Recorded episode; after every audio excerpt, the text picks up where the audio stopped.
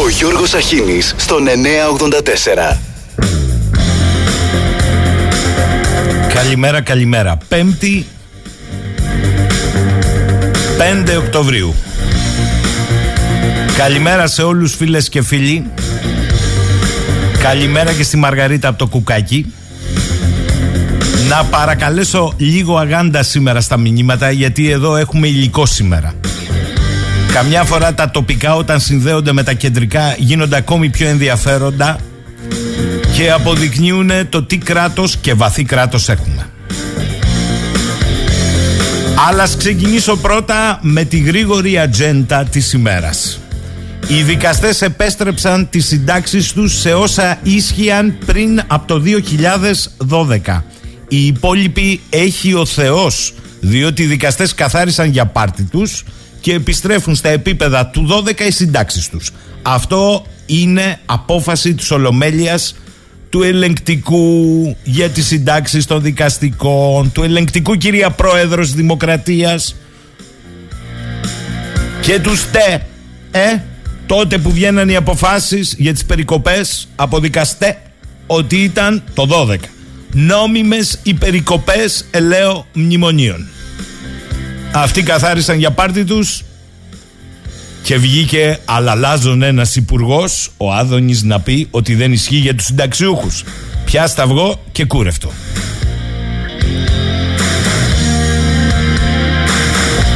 Στεφανοβίκιο, θυμάστε ε, τα υποβρύχια ελικόπτερα που μας λένε ότι είναι fake news και τα λοιπά. Η είδηση της ημέρας συγκροτείται επιτροπή για το μέλλον της βάσης του Στεφανοβικίου. Κατά τα άλλα τίποτα δεν έγινε εκεί και όπως λένε τα μέσα ενημέρωσης των διαρών του ΓΕΘΑ όλα καλά. Αλλά κάνουμε μια επιτροπή.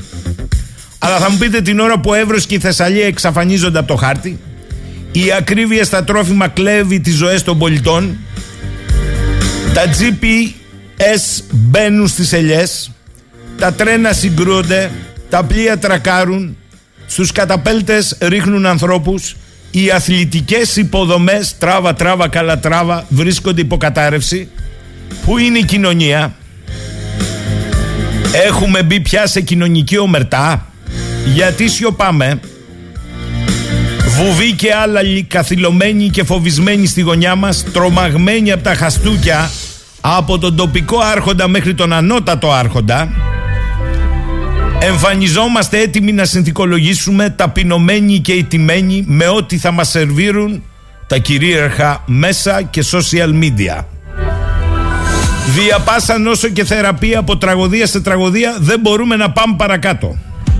Και ενώ ομολογούν το γενικό ξεχαρβάλωμα, κοιτώντας το είδωλο στον καθρέφτη, μιλούν για κενό. Γι' αυτό λέω να μην έχουμε καμία απολύτως αμφιβολία ότι το βράδυ των δημοτικών και περιφερειακών εκλογών στον καθρέφτη να κοιτάζεστε με τα αποτελέσματα που θα βγαίνουν και τίποτα άλλο δεν έχω να σας πω. Δεν φταίει κάθε κατατόπους μπέος. Είναι δική μας επιλογή στο κάτω-κάτω. Ας σταματήσουμε την κλάψα και τη μιζέρια ότι τίποτα δεν γίνεται και τίποτα δεν αλλάζει. Στο χέρι σας είναι. Προφανώς και δεν ανακαλύπτουμε την πυρίτιδα.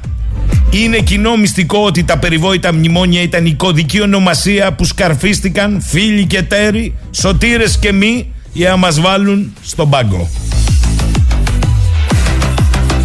Η χώρα τσατκίστηκε οικονομικά, κοινωνικά, πολιτικά, εθνικά. Και αυτοί ανοίγαν σαμπάνιες καθώς δεν περίμεναν ότι θα έκαναν τόσο εύκολα τη δουλειά τους. Εμείς μείναμε αποσβολωμένοι και λένε μερικοί, είναι δυνατόν οι απόγονοι της άλλοτε ένδοξης Ελλάδας που άνοιξε τα μάτια στη Δύση, μπουρουμπουρου, μπουρουμπουρου, να κάνουν τέτοια ζημιά στον εαυτό τους και στον τόπο τους. Απλά παιδιά αλλάζουν μερικές κωδικές ονομασίες και βάζουν έτσι μια εσάς ελπίδας πριν έρθουν τα χειρότερα. Από το κακό ήχο μνημόνιο πήγαμε στην ισχυρή ανάπτυξη. Η συνταγή φαίνεται να πετυχαίνει. Κατά τα άλλα, φυσικές καταστροφές, λοιμή, με γιώτα, λοιμή με γιώτα, λυπή καταποντισμοί και όλοι σε μια ανημποριά να υπερασπιστούμε τα ελάχιστα. Θέλετε άλλο παράδειγμα; Από χθες, προχθές, Η Γενή Σαφάκ, μακρύ χέρι του Υπουργείου Εξωτερικών της Τουρκίας, υποστήριζε ότι η ελληνική κυβέρνηση έχει σταματήσει να στρατιωτικοποιεί τα νησιά του Αιγαίου. Δεν είναι ένας τυχαίος παίκτης. Χθες μόλις, 36 ώρες μετά, ο κυβερνητικός εκπρόσωπος είπε ότι είναι επίκληση fake news. Να μην τα πολύ επικαλείται μετά το Στεφάνο Δίκαιο και πώς, πώς δεν έχει υπάρξει απολύτως καμία αλλαγή στρατηγική σε σχέση με την κατανομή δυνάμεων και την αμυντική θωράκη της χώρας. Αυτή είναι η δήλωση.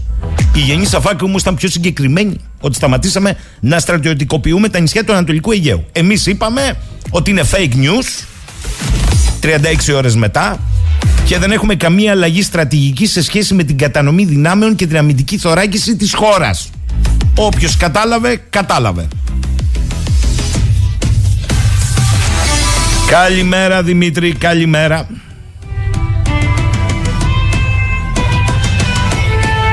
Και θα κλείσω με δύο ειδήσεις από χθες τη γενική ατζέντα. Η χώρα χρειάζεται ισχυρή άμυνα, το έχουμε πει και το έχουμε καταλάβει όλοι. Στο Λοριάν της Γαλλίας είχαμε την καθέλκυση της πρώτης γαλλικής κατασκευής φρεγάτας που θα ενταχθεί στο στόλο του πολεμικού ναυτικού το Γκίμονα. Η είδηση ευχάριστη και ευπρόσδεκτη. Αλλά την ίδια ώρα στο Καστελόριζο όπως είπαμε χθες, ένα σοβαρά τραυματισμένο παιδί μεταφέρθηκε στην Τουρκία για να σωθεί. Το ελικόπτερο του ΕΚΑΒ δεν μπόρεσε να ανταποκριθεί στην κλίση.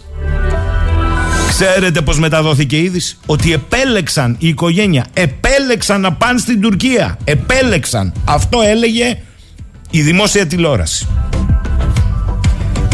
Κατά συνέπεια Ποια είναι η πιο αποτελεσματική μας άμυνα; Όσες φρεγάτες που πρέπει Και αν αγοράσουμε. Αν ο κόσμος στο Καστελόριζο Και σε όλα τα νησιά δεν νιώθει ασφαλής Για να μείνει στον τόπο του Τι θα πρωτοκάνουν οι φρεγάτες; Θα μου πείτε ψηλά γράμματα για τους πατριώτες της Φακής, αλλά πρέπει να λέγονται. Καλημέρα Αναστάση. Παιδιά δεν διαβάζω μηνύματα γιατί θέλω να ξεκινήσω με θέμα. Σας παρακαλώ πολύ κάντε λίγο κράτη μετά. Και έρχομαι τώρα σε αυτό που σας έχω πει εξ αρχής ότι θέλω να τα ακούσετε με ιδιαίτερη προσοχή. Διότι τα μικρά γεγονότα, τα τοπικά όπως λένε, μπορεί να συνδέονται με μια κεντρική αντίληψη. Και αν συνδέεται, πια σταυγό και κούρευτο. Λοιπόν, από χθες το Ηράκλειο συγκλονίζεται κυριολεκτικά από μία περίπτωση που έχει σχέση με ανάρτηση, με απόλυτα καταδικαστικό περιεχόμενο που έχει κάνει άνω κάτω την κοινωνία και τους κόλπους της τοπικής ελληνικής αστυνομίας που ήδη διεξάγει έρευνα για να εξακριβώσει τι ακριβώς έχει συμβεί. Ας το δούμε καταρχάς σφαιρικά. Η επίμαχη ανάρτηση φέρεται να έχει γίνει σε προσωπικό προφίλ στο facebook συνδικαλιστή αστυνομικού Γενικού Γραμματέα της Ένωσης Αστυνομικών Υπαλλήλων Ηρακλείου ο οποίος υπηρετεί και στις δημιουργίες καταστολής. Σε αυτή την ανάρτηση απεικονίζεται με πλήρη εξοπλισμό να ποζάρει χαμογελαστός με φόντο δύο ασπίδες μπροστά από το κτίριο του Ευαγγελισμού μετά την επιχείρηση εκένωσης αστυνομίας και να χρησιμοποιεί και μετικό λόγο σχετικά με τα αποτελέσματα της επιχείρησης χρησιμοποιώντας υβριστικούς χαρακτηρισμούς αλλά και κατάρες. Θα μου πείτε σιγά τα ΟΑΜ, δεν είναι σιγά τα ΟΑΜ, με συγχωρείτε. Αυτό που φέρετε φέρεται να υπάρχει ανερτημένο είναι η δημιουργία μου τα κατάφερε. Πετάξαμε μετά από 22 χρόνια τους άπλητους από τον Ευαγγελισμό στο Ηράκλειο. Τελεία. Γαμώ τα σπίτια σας βρωμιάριδες, η πόλη είναι δική μας, καρκίνος στα σπίτια σας. Αυτή είναι η ανάρτηση. Και από εδώ αρχίζει η ιστορία, το γαϊτανάκι μάλλον της ιστορίας αυτής. Καλημέρα Τάσο παρακαλώ όχι μηνύματα για λίγο κάντε υπομονή θέλω να τα ακούσετε δεν είναι απλό είναι πολύ σοβαρό και χρήζει άμεσης αμεσότατης πιο άμεσης δεν σηκώνει διευκρίνησης η ιστορία αυτή η ανάρτηση προκάλεσε εκνευρισμό, αμηχανία, συζητήσεις και αμέσως έγινε copy-paste σε όλο το δίκτυο των social media. Ο ίδιος ο φερόμενος ως πρωταγωνιστής όμως λέει ότι η συγκεκριμένη φωτογραφία στην οποία απεικονίζεται ενώ εκτελεί σκοπιά μπροστά από το κτίριο του Ευαγγελισμού. Με συγχωρείτε, η φωτογραφία μόνο σκοπιά δεν δείχνει. Δείχνει έναν άντρα με ανοιχτά τα πόδια, χαμογελαστό με καμάρι και να έχει στήσει μετά την επιχείρηση αναγκαία ή όχι θα το δούμε μετά στον Ευαγγελισμό και σκηνικό με δύο ασπίδες δηλαδή έκανε την αστυνομική επιχείρηση σκηνικό φωτογράφησης λέει λοιπόν την τράβηξε συνάδελφός του και κυκλοφόρησε στο Viper προσέξτε αραγνήσια φωτογραφία μεταξύ μιας ομάδας του πρώτου αστυνομικού τμήματος το οποίο υπηρετεί μέχρι εδώ λέει ότι αυτό έγινε και μάλιστα η φωτογραφία που τράβηξε συνάδελφός του δεν υπάρχει καν στο κινητό του. Καλά είναι σε ομάδα Viper και διαγράφει φωτογραφία που τον αφορά. Συνεχίζει. Με χακάρανε. Τι κάναν δηλαδή; Πήραν τη φωτογραφία. Πώς σε χακάραν τη φωτογραφία αυτή από πού την πήραν; Από το Viper της κλειστής ομάδας του πρώτου αστυνομικού τμήματος. Και βάλανε ένα κείμενο εκεί να συμφωνήσω. Copy-paste κάναν δηλαδή μια ένα μοντάζ, βάλανε ένα κείμενο αυτό το υβριστικό που σας διάβασα και κοτσάναν τη φωτογραφία μου από κάτω. Άντε και το κείμενο το κοτσάραν. Η φωτογραφία όμως σημαίνει πρακτικά ότι έφυγε από την ομάδα την κλειστή του Viper του πρώτου αστυνομικού τμήματος στο Ηράκλειο. Ζήτημα πρώτο, ο φερόμενος, ο οποίος λέει ότι είναι θύμα μοντάζ, έχει στην ουσία πει ότι αυτός που διέρευσε τη φωτογραφία είναι ένας από τους συναδέλφους του. Δεν γίνεται αλλιώς. Δεν χακάρονται τα πάντα, μην τρελαθούμε. Ζήτημα δεύτερον, φωτογραφία που τον αφορούσε, καμάρι καμάρι, την έσβησε. Οκ. Συνεχίζω όμως, δεν τελειώσαμε εδώ.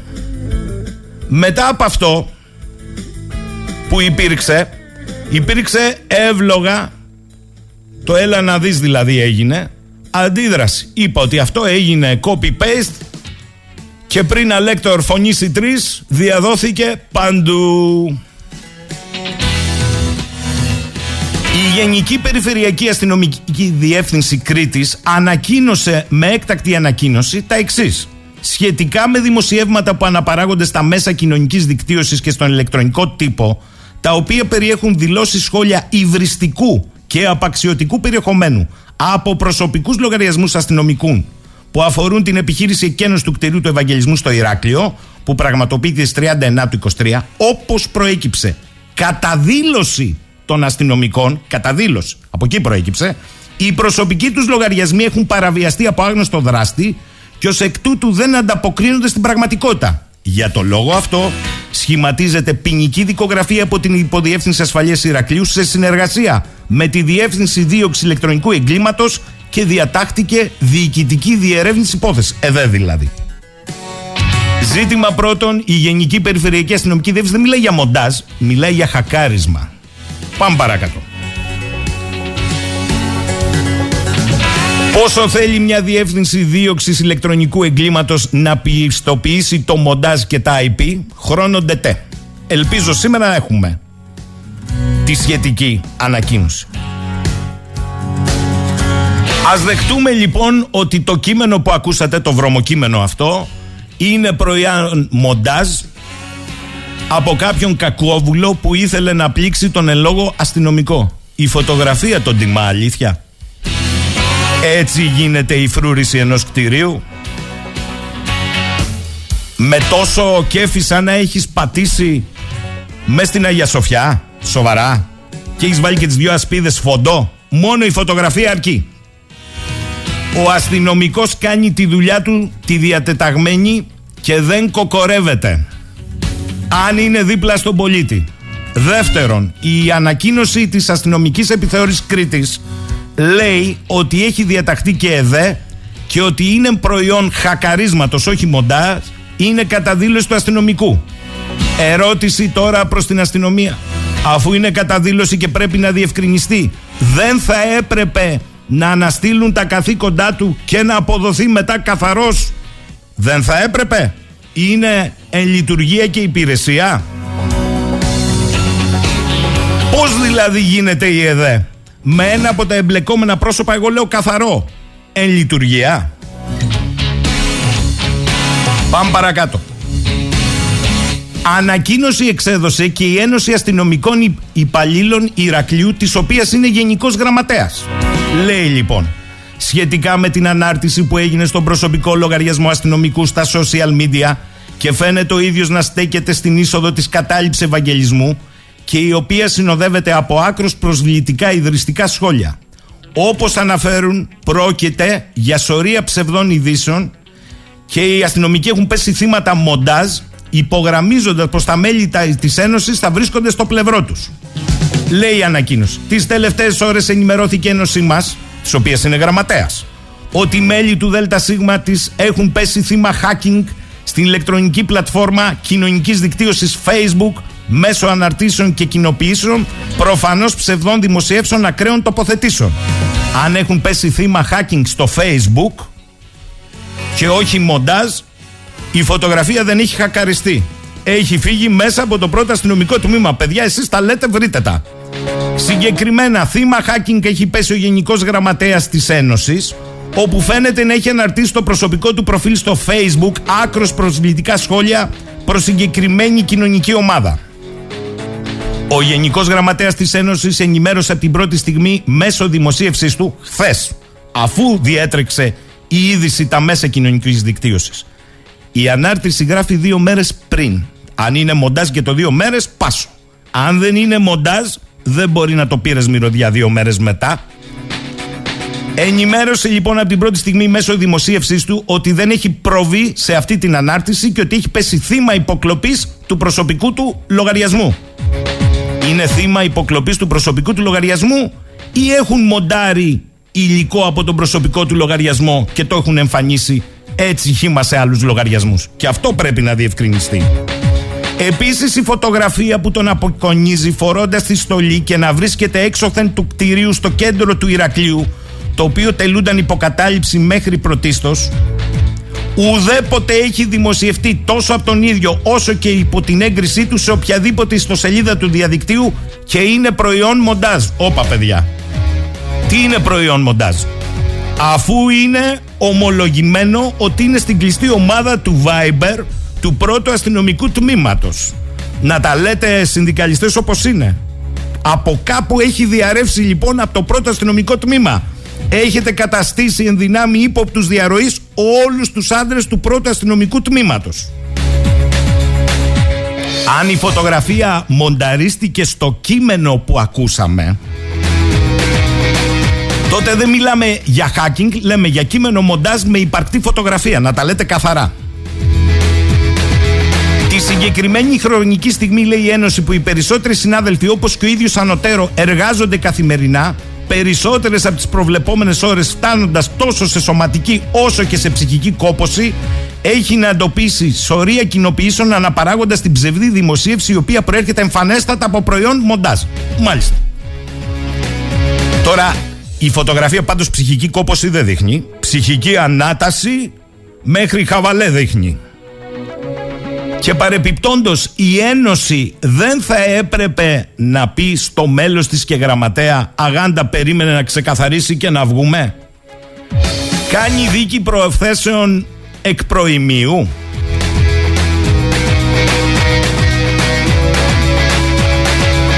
Θέλω λοιπόν να πω και προς την αστυνομική διεύθυνση και προς το σωματείο των συνδικαλιστών ότι ναι μπορεί να είναι προϊόν μοντάζ το κείμενο η φωτογραφία είναι γνησιότατη και αν αυτό περιποιεί τιμή για τα μέλη της Ένωσης να φωτογραφίζονται εν ώρα υπηρεσίας με τέτοια πόζα κάνοντας σκηνικό τις δύο ασπίδες στα σκαλιά του Ευαγγελισμού εμένα μου περισσεύει. Θέλω όμως να πω και κάτι ακόμη. Εντάξει παιδιά θύμα μοντάζ. Ωραία. Όχι φωτογραφία, το κείμενο. Για πείτε μου τώρα, το 2021, στον προσωπικό του λογαριασμό, σε είδηση που έλεγε Ηράκλειος σεισμός ελληνική αστυνομία, δεν υπήρξε πλιάτσικο στα σπίτια των σεισμόπληκτων, στο Αρκαλοχώρι. Έχει χακαραστεί πάλι ο λογαριασμός του όταν γράφει ο ίδιος στο λογαριασμό του, έτσι για να βλέπει σιγά σιγά ο κόσμος ποιοι είναι οι ξενόφερτοι που θέλουν μερικοί να τους έχουμε και στα όπα όπα.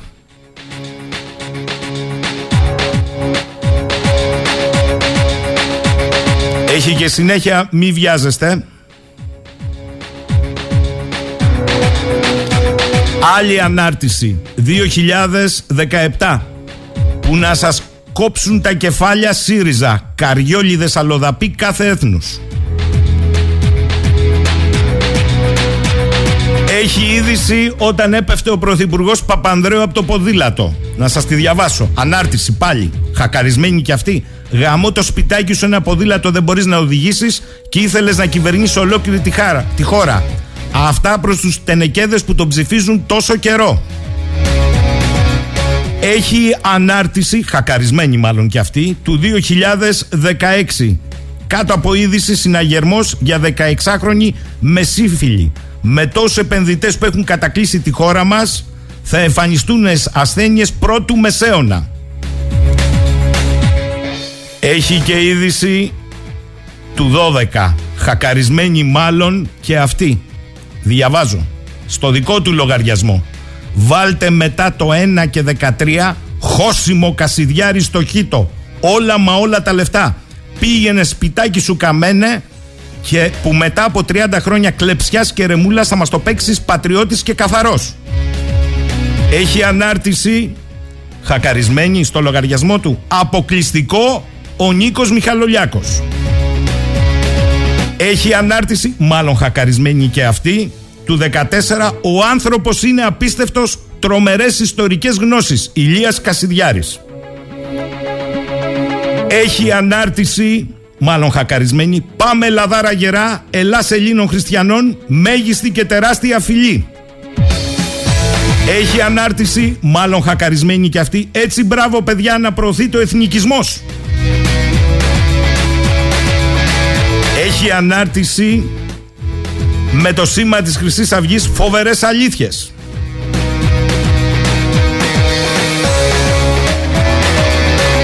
Έχει κι άλλες χακαρισμένες από το 12 έως σήμερα. Όλες. Σε αυτά θα δώσει κάποιος εξήγηση. Τιμά την αστυνομία. Τιμά το συνδικαλισμό. Οι εκφράσεις σκουλίκια δημοσιογράφοι αλίτες σε ανάρτηση. Τιμά. Εγώ δέχομαι λοιπόν ότι είναι μοντάζ το κείμενο που αναγράφει πάνω από τη φωτογραφία που καμαρώνει στον Ευαγγελισμό. Η φωτογραφία είναι γνήσια, και οφείλει η αστυνομική διεύθυνση να τον βάλει στην πάντα μέχρι να ξεκαθαρίσει και να ζητήσει εξηγήσεις για όλες αυτές του τις αναρτήσεις που δείχνουν λάσπη, βόθρο, στα όρια παρακρατικής λειτουργίας με μανδύα συνδικαλιστή. Εκτός αν μας πει ότι όλα από το 12 είναι διαρκώς θύμα hacking και το αποδείξει. Δεκτό θα πούμε ότι από το 12 συστηματικά τον χακάρουν. Είναι έτσι; Εδώ είμαστε πάλι. Φυσικά και έχει φιλαράκια. Φυσικά. Ομαδοποιό εδώ Παναγιώτη Λευτέρη μου λένε απαγορεύεται να ψηφίζει και να στηρίζει όποιο κόμμα θέλει. Είναι κατεκριτέο να είσαι εθνικιστής ντροπή σου. Πρώτον, αφήστε τα ξύπνια. Εδώ δεν απαγορεύεται τίποτα. Ούτε να ψηφίζει, ούτε να υποστηρίζει. Απαγορεύεται όμως ως κρατικός λειτουργός και πολύ περισσότερος συνδικαλιστής να διατυπώνει τέτοιο λόγο και να υμνεί μία καταδικασμένη εγκληματική οργάνωση από φασισταριά. Δεν νοείται εκτός αν είναι χακαρισμένος από το 12, 13, 15, 16, 17, 18 στην είδηση δεν υπήρξε πλιάτσικο στα σπίτια των σεισμόπληκτων να αναρτά αιώνια πουσταράδες δημοσιογράφοι. Σοβαρά μιλάτε. Αυτός ο άνθρωπος έχει δώσει όρκο στο Σύνταγμα να προστατεύει πολίτες και πολίτευμα. Και έχουμε μείνει στο αν είναι μοντάζ το μήνυμα. Είναι μοντάζ, θέλετε, είναι μοντάζ το μήνυμα. Που είναι απαράδεκτο. Η φωτογραφία δεν είναι μοντάζ όμως. Είναι γνήσια στο Viper της ομάδας. Για δέστε πώς εκτελούν την υπηρεσία και μόνο γι' αυτό θα έπρεπε να τον εγκαλέσει ο επικεφαλής. Έτσι εκτελούν υπηρεσία. Βγάζουν πόζα και έχουν κάνει σκηνικό την επιχείρηση στην αστυνομική με ασπίδες και χαμόγελα και κοκόρια. Σοβαρά μιλάμε. Και μου λέει εμένα η Ένωση αν και τα λοιπά. Απαράδεκτη και η Ένωση. Στα καλά παιδιά δεν γίνεται να είμαστε καλοί. Και στα κακά μούγκα.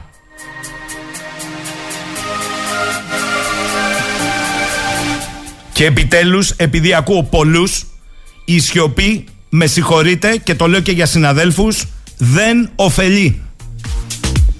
Πάει αλλού η βαλίτσα. Αν εσείς θέλετε για ό,τι γράφετε να σας αποκαλούν πουσταράδες όπως ο κύριος, εκτός αν έχει χακαριστεί, πρόβλημά σας.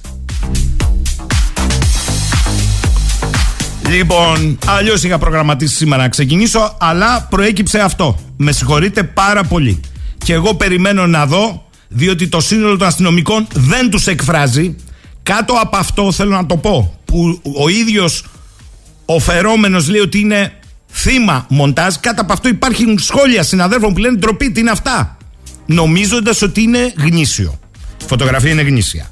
Μένει να αποδεχτεί, να αποδειχτεί αν έχει μονταριστεί το κείμενο ή αν είναι δικό του. Διότι τα περισσότερα στο facebook του τα έχει σβήσει. Για λόγους λέει προστασίας οικογενειακής. Αφήστε την οικογένεια. Δεν υπάρχουν οικογενειακές ευθύνες. Αυτά είναι φασιστικά.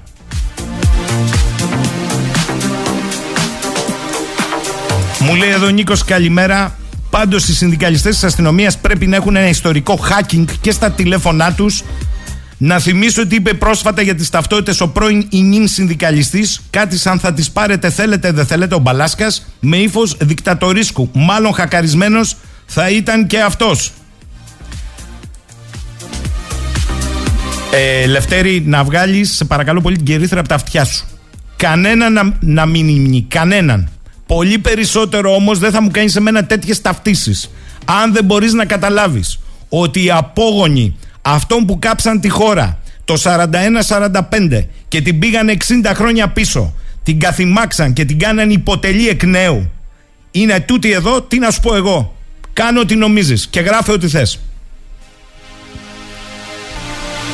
Ο Σπύρος μου λέει: Όσοι καταπατούν το Σύνταγμα και τους νόμους αυτού του κράτους πρέπει να στιγματιστούν και να πάνε στο καλάθι των αχρήστων. Δεν ξέρω αν το έχει κάνει, γιατί μπορεί να αποδείξει ότι από το 12 είναι κάθε ανάρτησή του χακαρισμένη και μονταρισμένη. Αλλά τουλάχιστον για την ώρα πρέπει να πάει στην άκρη και υπηρεσιακά και συνδικαλιστικά μέχρι να ξεκαθαριστεί. Διαφορετικά είναι ντροπή και όνειδος που δεν μπορεί να το φορτωθεί όλο το σώμα έντιμων και πιστών στο Σύνταγμα και στη Δημοκρατία αστυνομικών. Με συγχωρείτε, παιδιά. Πάω στον κύριο Κώστα Πικραμένο. Καλημέρα, κύριε Πικραμένε. Τι ξεκίνημα ήταν αυτό, κύριε Σάκη; Με συγχωρείτε, άλλα είχαμε πει, αλλά εδώ, με συγχωρείτε, δεν καταπίνεται με τίποτα αυτό. Ό,τι και να μου λέει, μου γράφουν εδώ στα μάτια και εκείνο, δεν, δεν καταπίνεται. Δεν μπορείς να το καταπιείς. Ε, Κοιτάξτε να δείτε, τώρα να κάνουμε κουβέντα για την ακροδεξιά στα σώματα ασφαλείας και σε ένοπλες δυνάμεις Δεν με ενδιαφέρει εμένα να κάνουμε τέτοια κουβέντα κύριε Πικραμένε, αλλά με συγχωρείτε πάρα πολύ. Εκτελείς υπηρεσία με απλωμένα τα πόδια και με σήματα νίκης και χαμογελαστός, έτσι κάνεις φρουρά χώρου που έχει ολοκληρωθεί αστυνομική επιχείρηση; Και το μοιράζουν στο Viper ως λάφυρο, για να καταλάβω δηλαδή. Και είναι και γενικός γραμματέας της Ένωσης Αστυνομικών Υπαλλήλων. Μάλιστα. Εγώ να δεκτώ ότι το μήνυμα, αυτό το χιδαίο μήνυμα, να το δεκτώ μέχρι αποδείξω του αντιθέτου. Ότι αυτό το χιδαίο μήνυμα που υπάρχει στη φωτογραφία στην οποία ποζάρει και είναι γνήσια αυτό δεν το αμφισβητεί. Παρότι λέει ότι κυκλοφόρησε μόνο στην κλειστή ομάδα Viper του πρώτου αστυνομικού τμήματος Ηρακλείου και ο ίδιος την έσβησε από το κινητό του, τη δική του πόζα. Το μήνυμα, η δημιουργία μου τα κατάφερε. Πετάξαμε μετά από 22 χρόνια τους άπλητους από τον Ευαγγελισμό στο Ηράκλειο. Γαμώ τα σπίτια σας, βρωμιάριδες. Η πόλη είναι δική μας. Καρκίνο στα σπίτια σας να δεκτώ ότι είναι μοντάζ. Φωτογραφία όμως δεν είναι. Ο ίδιος έχει υποβάλει μήνυση σε αυτόν που υποτίθεται ότι έκανε το ε, Κατά γνώστον χθες. Ότι μόλις το πληροφορήθηκε χθες, έκανε μήνυση κατά αγνώστων. Κατά αγνώστων, Από το 12 όμως έχει μία συγκεκριμένη διάβασα μερικά προβολή μηνυμάτων. Αν, έχει χακαριστεί, ναι. αν έχει χακαριστεί και εκεί, νομίζω ότι θα έπρεπε να το αναφέρει. Ναι, πολλά, πολλά χακαρίσματα μαζεύονται. Έχετε υπόψη σας τι προβλέπει ο δημοσιοϊπαλληλικός κώδικας επί αυτών; Δεν είναι ο δημοσιοϊπαλληλικός κώδικας, είναι ο πειθαρχικός κώδικας ε, της Ελλάς, ο οποίος προβλέπει ότι ανεξαρτήτως βαθμού υπηρεσίας και χρόνου υπηρεσίας δηλαδή όσον αφορά το, την απόταξη αστυνομικού το πρώτο που αναφέρει είναι ότι πράξεις, διαβάζω ακριβώς, πράξεις που υποδηλώνουν έλλειψη πίστης, σεβασμού και αφοσίωση στο Σύνταγμα και στο δημοκρατικό πολίτευμα της χώρας ουσιαστικά η πειθαρχική ποινή που προβλέπεται είναι απόταξη από το σώμα. Μάλιστα. Εγώ δεν εύχομαι να συμβεί αυτό. Εύχομαι να αποδεικτούν όλα ότι είναι προϊόν στοχοθέτησής του, στοχοποίησής του. Πρέπει όμως μέχρι να διευκρινιστεί να πάει στην άκρη. Κοιτάξτε να δείτε, η διαδικασία που ακολουθείτε είναι διαθεσιμότητα, είναι αυτό που λέμε η συντηρητική πράξη προτού γίνει η ΕΔΕ, γίνεται η ΕΔΕ, το πόρισμα της, ΕΓΕ, της ΕΔΕ πηγαίνει στο Πειθαρχικό Συμβούλιο και από εκεί και πέρα με βάση αυτό που σας είπα πριν από λίγο, αν το Πειθαρχικό Συμβούλιο αξιολογήσει ότι εδώ έχουμε πράξεις διότι και η δημοσίευση θα δούμε κατά πόσο είναι μοντάς ή όχι αλλά και τα προηγούμενα που διαβάσατε από το 2012 και μετά διότι αφορά και από ό,τι κατάλαβα αναφέρεται στον κύριο Μιχαλολιάκο, στον κύριο Κασιδιάρη δηλαδή στην ηγετική Στο... ομάδα με υβριστικό, στην με ηγετική υβριστικό ομάδα, στην τρόπο. ηγεσία της Μάλιστα. εγκληματικής οργάνωσης όπως έχει καταδικαστεί από τα δικαστήρια της, ε, της Ελλάδος Μάλιστα. οι οποίοι από τις πράξεις, από τις δηλώσεις και από την παρουσία τους και οι ίδιοι ήταν κατά της δημοκρατικής συνταγματικής τάξης. Από εκεί και πέρα είναι θέμα πειθαρχικού συμβουλίου να Συγγνώμη, αξιολογήσει συγγνώμη. κατά πόσο Κύριε Πικραμένε, οι δηλώσεις του κύριε είναι Πικραμένε, ε, με τον ακούτε; αφορούν και κατά πόσο αυτό εμπίπτει στην παράγραφο Α που σας ανέφερα πριν από λίγο. Ακούστε με, δεν είναι μόνο αυτά για τη Χρυσή Αυγή. Με συγχωρείτε. Εδώ υπάρχει, αν δεν είναι και αυτή χακαρισμένη και μοντάζ, υπάρχει ανάρτηση η οποία αφορά το Γιώργο Παπανδρέου. Κάτω από την είδηση ξανά πέσε από το ποδήλατο ο Παπανδρέου. Η ανάρτηση, αν δεν έχει χακαριστεί, του Γενικού Γραμματέα της Ένωσης Αστυνομικών Υπαλλήλων Ηρακλείου, για να το Ήταν καταλάβει. από τότε γενικός γραμματέας από το 12 και Όχι, μετά. αστυνομ... ο αστυνομικός ήταν τότε. Αστυνομικός. Αστυνομικός, ναι. ναι. Γαμώ το σπιτάκι σου, ένα ποδήλατο δεν μπορείς να οδηγήσεις και ήθελες να κυβερνήσεις ολόκληρη χώρα. Αυτά προς τους τερκυνεκέδε που τον ψηφίζαν τόσο καιρό. Είναι, είναι αυτή έκφραση ανθρώπου αστυνομικού. Ε, Ας τα ε, πει στο εννοείται σπίτι του πως όπως όχι. θέλει. Αλλά Δημόσια, ξέρετε το Facebook είναι πόσα δημόσιος γράφονται χώρος. Και τι λέγονται στα, στα κοινωνικά δίκτυα. Το θέμα είναι ότι αν η εκπαίδευση που έχουν πάρει οι αστυνομικοί ή αν θέλετε οι λιμενικοί ή αν θέλετε οι στρατιωτικοί ότι τουλάχιστον επειδή φοράτε μία στολή και ουσιαστικά εκπροσωπείτε το κράτος και μάλιστα το σκληρό πυρήνα του κράτους θα πρέπει να είσαστε τουλάχιστον κόσμοι στις δημόσιες εμφανίσεις σας κυρίως με την ιδιότητα του κρατικού υπαλλήλου. Αν λοιπόν υπάρχει μια χαλαρότητα, ένας χαβαλές ακόμα και σε αυτές τις ευαίσθητες υπηρεσίες, καταλαβαίνετε πού φτάνουμε. Μάλιστα. Θεωρώ όμως, για να μην τα ισοπεδώνουμε, ότι η συντριπτική πλειονότητα των αστυνομικών... Όχι, όχι, δεν θα μου το ακόμα πείτε και αυτό. αν κάποιοι συμμερίζονται Δεν τέτοιου θα μου είδους το πείτε απόψεις, έτσι. Φροντίζουν στα κοινωνικά δίκτυα να μην εκτίθεται. Ε, το είπαμε αυτό, δεν θα μου το πείτε έτσι. Ε, με συγχωρείτε πάρα πολύ, δεν σας πω θα πείτε, αλλά δεν είναι αυτή η συζήτηση. Προφανώς και η Το συντηρητική καταλαβαίνω. πλειοψηφία είναι άνθρωποι δημοκρατικοί και πιστοί σε αυτό που υπηρετούν το ελληνικό σύνταγμα και τον πολίτη. Προφανώς. Είναι ένα ερώτημα πώς πέφτει η ένωσή του να βγάλει μια ανακοίνωση. Να ψάξει λίγο, διότι με συγχωρείτε πάρα πολύ. 2021 μετά το σεισμό έχει αναρτηθεί μια είδηση περί πλιάτσικου στο Αρκαλοχώρι μετά τους σεισμούς. Έρχεται μετά μια άλλη είδηση που λέει ότι η ελληνική αστυνομία ανακοινώνει δεν υπήρξε πλιάτσικο στα σπίτια των σεισμόπληκτων. Και Ναι. υπάρχει μια ανάρτηση κάτω από την οποία γράφει ο ίδιος, αν δεν τον χάκαραν και το 21. Αιώνια πουσταράδε δημοσιογράφοι. Με συγχωρείτε. Με συγχωρείτε. Και το λέω και για τους συναδέλφους μου. Και τον κοιτάμε. Η ιδιότητα του Γενικού Γραμματέα. Υποτίθεται ότι η δήλωση που κάνει έχει και την ιδιότητα του Γενικού Γραμματέα. Ουσιαστικά εκφράζει χωρίς να το θέλει και χωρίς να ταυτίζονται τα μέλη της Ένωσης με αυτά που λέει. Θέλω να πω ότι εδώ έχει χαθεί μπάλα, έχει χαθεί το μέτρο. Μην ξεχνάτε ότι και ο άλλος στα Χανιά, ο οποίος κράταγε τα χαμνά του την ώρα που πήγε να τον συλλάβει η εισαγγελέας πριν από 1,5-2 μήνες, ήταν και αυτός νομίζω γενικός γραμματέας της Ένωσης Αστυνομικών Υπαλλήλων Χανίων. Σωστά ή όχι; Μάλιστα. Σωστά το λέτε. Ε, ε, μου φαίνεται στην Κρήτη έχετε χοντρό πρόβλημα ε, για να μην πιάσουμε τώρα τις άλλες περιφέρειες. Κύριε Πικραμένε, σε λίγο χρόνο που απομένει, θέλω, ε, σας ζήτησα γιατί είναι πολλά τα γεγονότα, αλλά τι να κάνουμε, πέσαμε σε αυτό. Θέλω με πολύ έτσι μεγάλη ταχύτητα, αξιολογώντας τα σημαντικότερα και θα τα πούμε από εβδομάδα πια. Ελάτε. Ναι.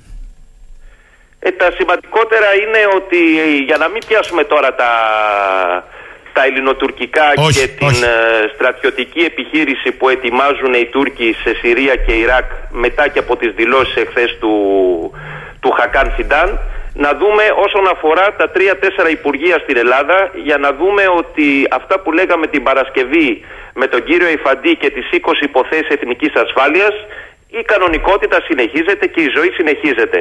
Όσον αφορά λοιπόν το Υπουργείο Προπό, εχθές βγήκε μία ανακοίνωση από τον ε, Γαδάρχη όσον αφορά την, ε, τη διαλεύκανση της υπόθεσης με τους Τούρκους ε, στη Λούτσα.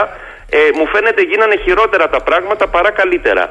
Με την έννοια ότι οι δύο που έχουν συλληφθεί, ο 32χρονος και ο 28χρονος, ζούσαν στην Ελλάδα με πολιτικό άσυλο ε, υποθέτω, υποπτεύομαι ότι πρόκειται για πρώην γιουλενιστές. Ο ένας εξ αυτών ήταν και στη διεύθυνση πληροφοριών της τουρκικής αστυνομίας. Εδώ λοιπόν πρέπει να δούμε σε ποιους ανθρώπους δίνουμε πολιτικό άσυλο και αν γίνεται και αυτό που λέμε το background check. Ξέρουμε τι, από πού κρατάει η σκούφια τους και πώς αυτοί οι άνθρωποι βρίσκονται στην Ελλάδα νόμιμα και κάνουν και διακίνηση μεταναστών. Ένα το κρατούμενο. Δεύτερον, πού είναι οι, οι εκτελεστές, πού είναι οι φωνιάδες, πού είναι οι δολοφόνοι, αυτοί που κρατήσαν, κρατούσαν το όπλο και ρίξανε τις χαριστικές βολές. Αυτοί οι άνθρωποι πρέπει να έχουν φύγει, υποθέτω. Δεν βρίσκονται στην Ελλάδα. Και θα δούμε κατά πόσο αυτοί οι δύο που έχουν συλληφθεί θα ανοίξουν πραγματικά το, το στόμα τους. Άλλη υπόθεση. Υπόθεση με τους Κροάτες χούλιγκαν. Γίνεται ό,τι γίνεται στη Νέα Φιλαδέλφια. Έχουμε νεκρό. Έχουμε τις συλλήψεις των 105 ε, Κροατών, αλλά ουδή σκέφτεται να ελέγξει την αποστολή της ομάδας της ε, Ζάγκρεπ, η οποία φεύγει προς το αεροδρόμιο. 64 ήρθανε δηλωμένοι στο δελτίο, 65 φύγανε και μαθαίνουμε ότι ο, ο 65ος ήταν ο γιος ενός μέλους της αποστολής και αυτός συμμετείχε στα επεισόδια. Άρα έχουμε έναν τύπο τώρα ο οποίος έφυγε φορώντας την, ε, την αθλητική ενδυμασία της Ζάγκρεπ και βρίσκεται κάπου αυτή τη στιγμή στην Κροατία. Θα ζητήσουμε από την Κροατία να μας το στείλει. Σιγά μη μας το στείλουν πίσω. Ήδη το κλίμα είναι βαρύ μεταξύ των δύο χωρών πάνω σε αυτό το θέμα. Ο κύριος Κικίλιας στο Υπουργείο Κλιματικής Αλλαγής ανακοινώνει εχθές σε συνέντευξη τύπου ότι τώρα θα φτιάξουμε νόμο, λες και δεν είχαμε το νόμο Χαρδαλιά του 2020, όπου θα ορίζονται οι αρμοδιότητες ανά Υπουργείο, ανά Περιφέρεια και ανά Δήμο. Δηλαδή θα ξαναφτιάξουμε το επιτελικό κράτος που υποτίθεται ότι φτιάξαμε το 2019. Πάμε στον κύριο Δένδια.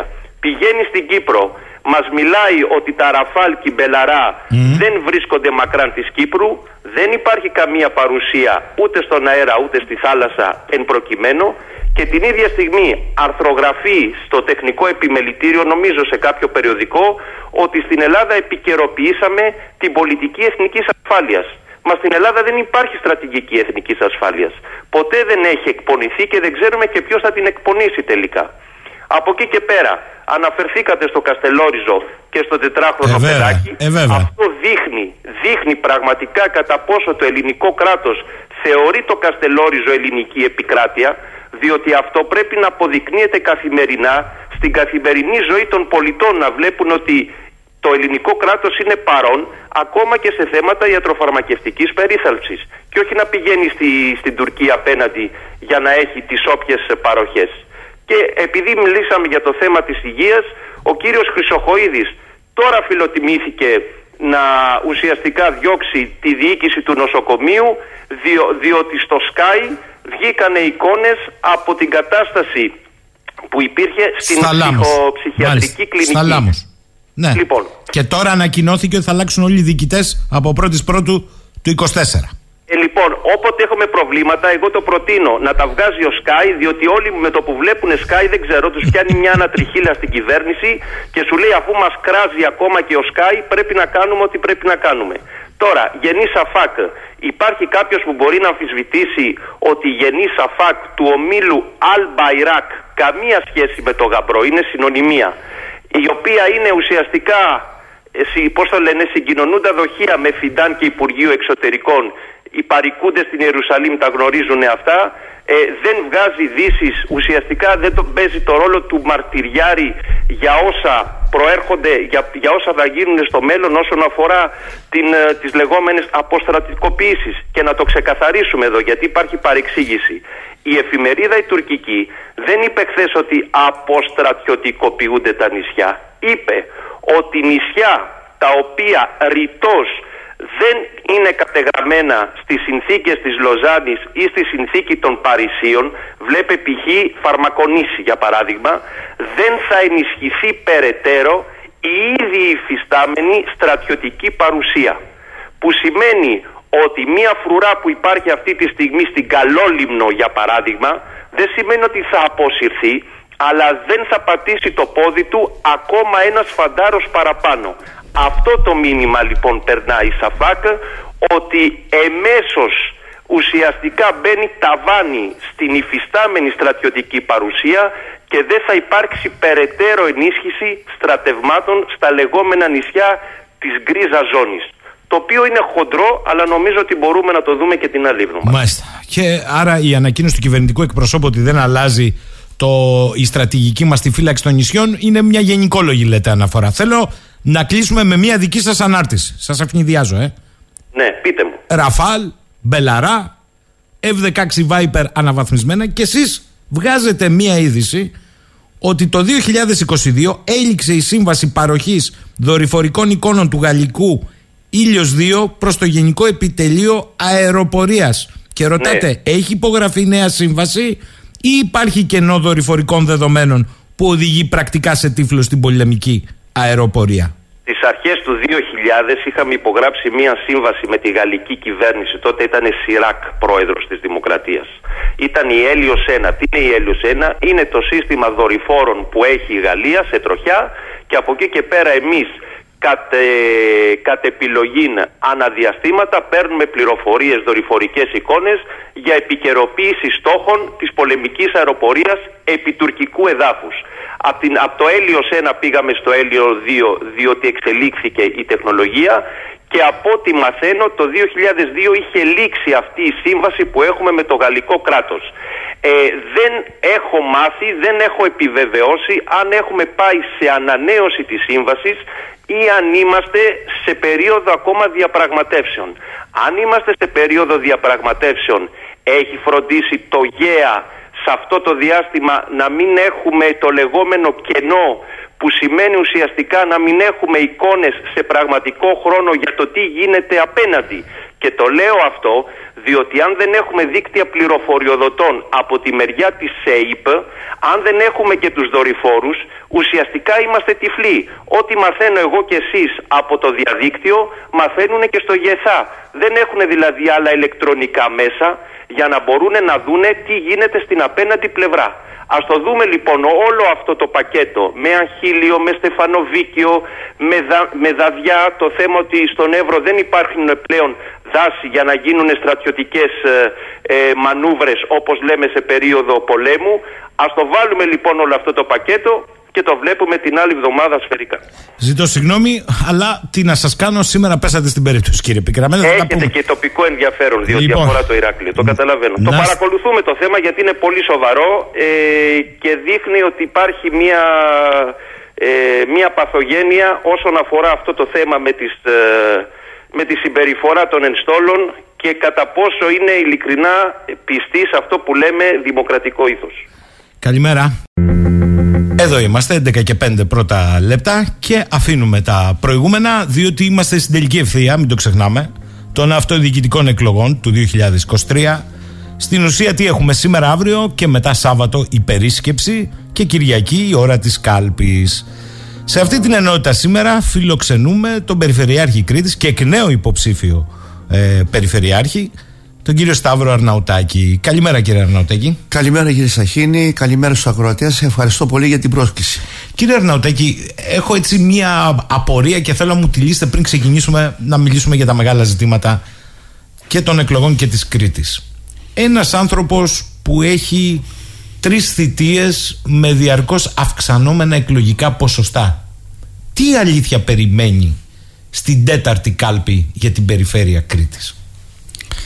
Αυτό που περιμένουμε είναι να μας δώσει πάλι ο πολίτης της Κρήτης τη δυνατότητα να συνεχίσουμε αυτό το έργο το οποίο έχουμε ξεκινήσει το οποίο έχουμε χτίσει σε γέρες βάσεις κύριε Σαχίνη και να μπορούμε να υπηρετήσουμε την ενότητα, το συγκριτισμό και την ισόρροπη ανάπτυξη σε όλο το νησί. Θέλουμε λοιπόν την νίκη, την Κυριακή στις 8 του Οκτώβρη. Αυτό κρύβει και το μήνυμα του συνδυασμού για την Κρήτη μας συνεχίζουμε τελικά. Ε, ότι θέλουμε να συνεχίσουμε πάνω σε αυτά τα οποία έχουμε χτίσει. Άρα αυτό κρύβει ακριβώς.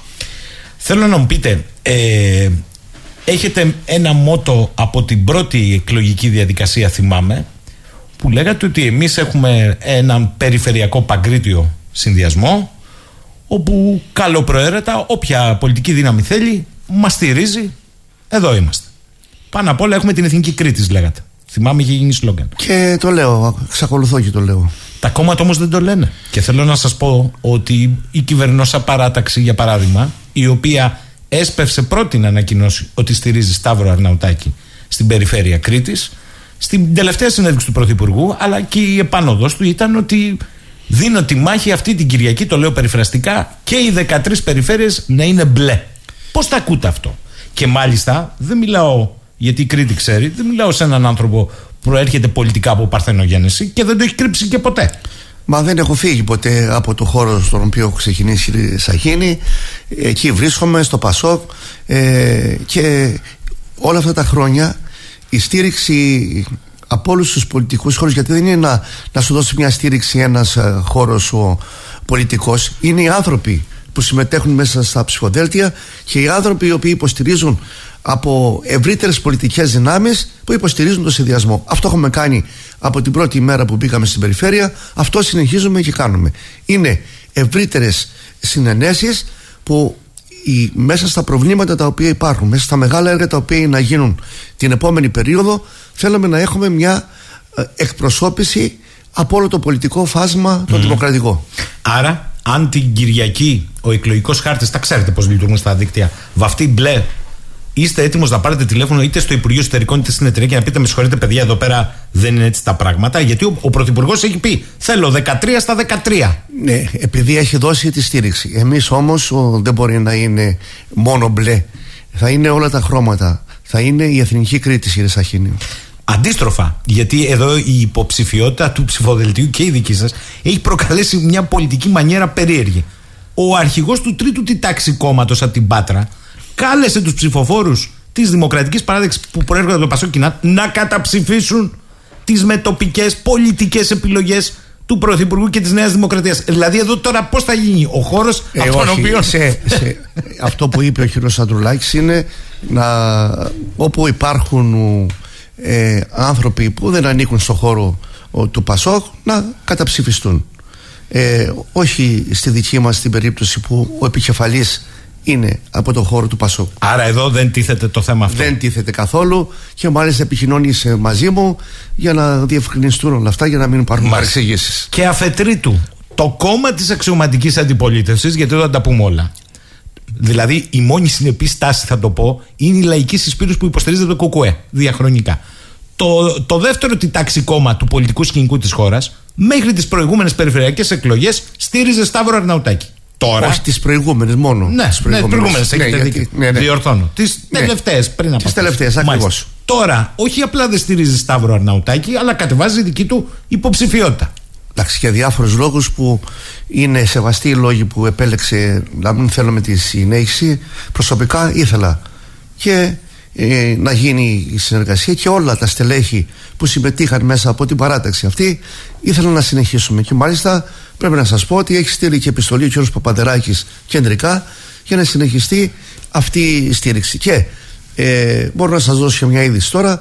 Η πρόταση της αρμόδιας επιτροπής ήταν για να γίνει στήριξη στη δική μας παράταξη. Δεν έγινε για διάφορους λόγους, είναι σεβαστή, δεν θα πω εγώ ότι έχει κάνει ένα κόμμα γιατί δεν θέλει να συνεχίσει αυτή τη συνεργασία. Άρα η πρόταση της Επιτροπής Αυτοδιοίκησης η του πρώτη ΣΥΡΙΖΑ... ήταν, Ναι, ναι. ήταν στο πρόσωπο το δικό μου. Μάλιστα. Τώρα, ε, θα μείνω λίγο στο πολιτικό και θα πάμε στην Κρήτη ως εξής. Γίνεται μια μεγάλη συζήτηση έξω από τα κόμματα για το ρόλο που έχει η αυτοδιοίκηση. Και εγώ παρατηρώ ότι το ένα μετά το άλλο, όταν γίνονται η κυβέρνηση, μπαίνουν στον πειρασμό και κάνουν νομοθετήματα που αφορούν τελικώς την αυτοδιοίκηση. Άρα, μόνο αυτοδιοικητικά δεν τη βλέπουν. Τώρα εδώ έχουμε 43% και 1 την πρώτη Κυριακή. Αυτό εντάξει θα πει κάποιος. Ναι, αλλά είναι και τα 3 πέμπτα των συμβούλων είτε σε Δήμο είτε σε περιφέρεια. Πόσο δημοκρατικό είναι αυτό, πόσο μετατρέπει σε ημάντα του κράτους την αυτοδιοίκηση. Αν σας πάει, και να, για να απαντήσετε συνολικά, ο Πρωθυπουργός είπε θέλω 13 συνεργάτες. Ένας άλλος Πρωθυπουργός, ο Γιώργος Παπανδρέου, είχε πει θέλω 13 μικρούς πρωθυπουργούς, όχι συνεργάτες. Αυτό διαβάζετε διπλά. Δηλαδή τα μεγάλα έργα που κολλάνε στην Κρήτη φταίνει η κεντρική και τα μικρά που είναι επιτυχία φταίει ο τοπικός, προ... ε, ευθύνεται ο τοπικός πρωθυπουργός. Όλο μαζί το έβαλα για να το απαντήσετε γιατί είναι εξόχως πολιτικό. Ε, ξεκινώντας στον Καλλικράτη κύριε Σαχίνη να πω ότι μόνο το Πασόκ ψήφισε τον Καλλικράτη τότε το 2010 και πρέπει να πω και εγώ ως βουλευτής που ήμουνα ψήφισα. Είδαμε στην πορεία ότι ήταν μια μεγάλη τομή σε, όλη, σε όλο το σύστημα της τοπικής αυτοδιοίκησης.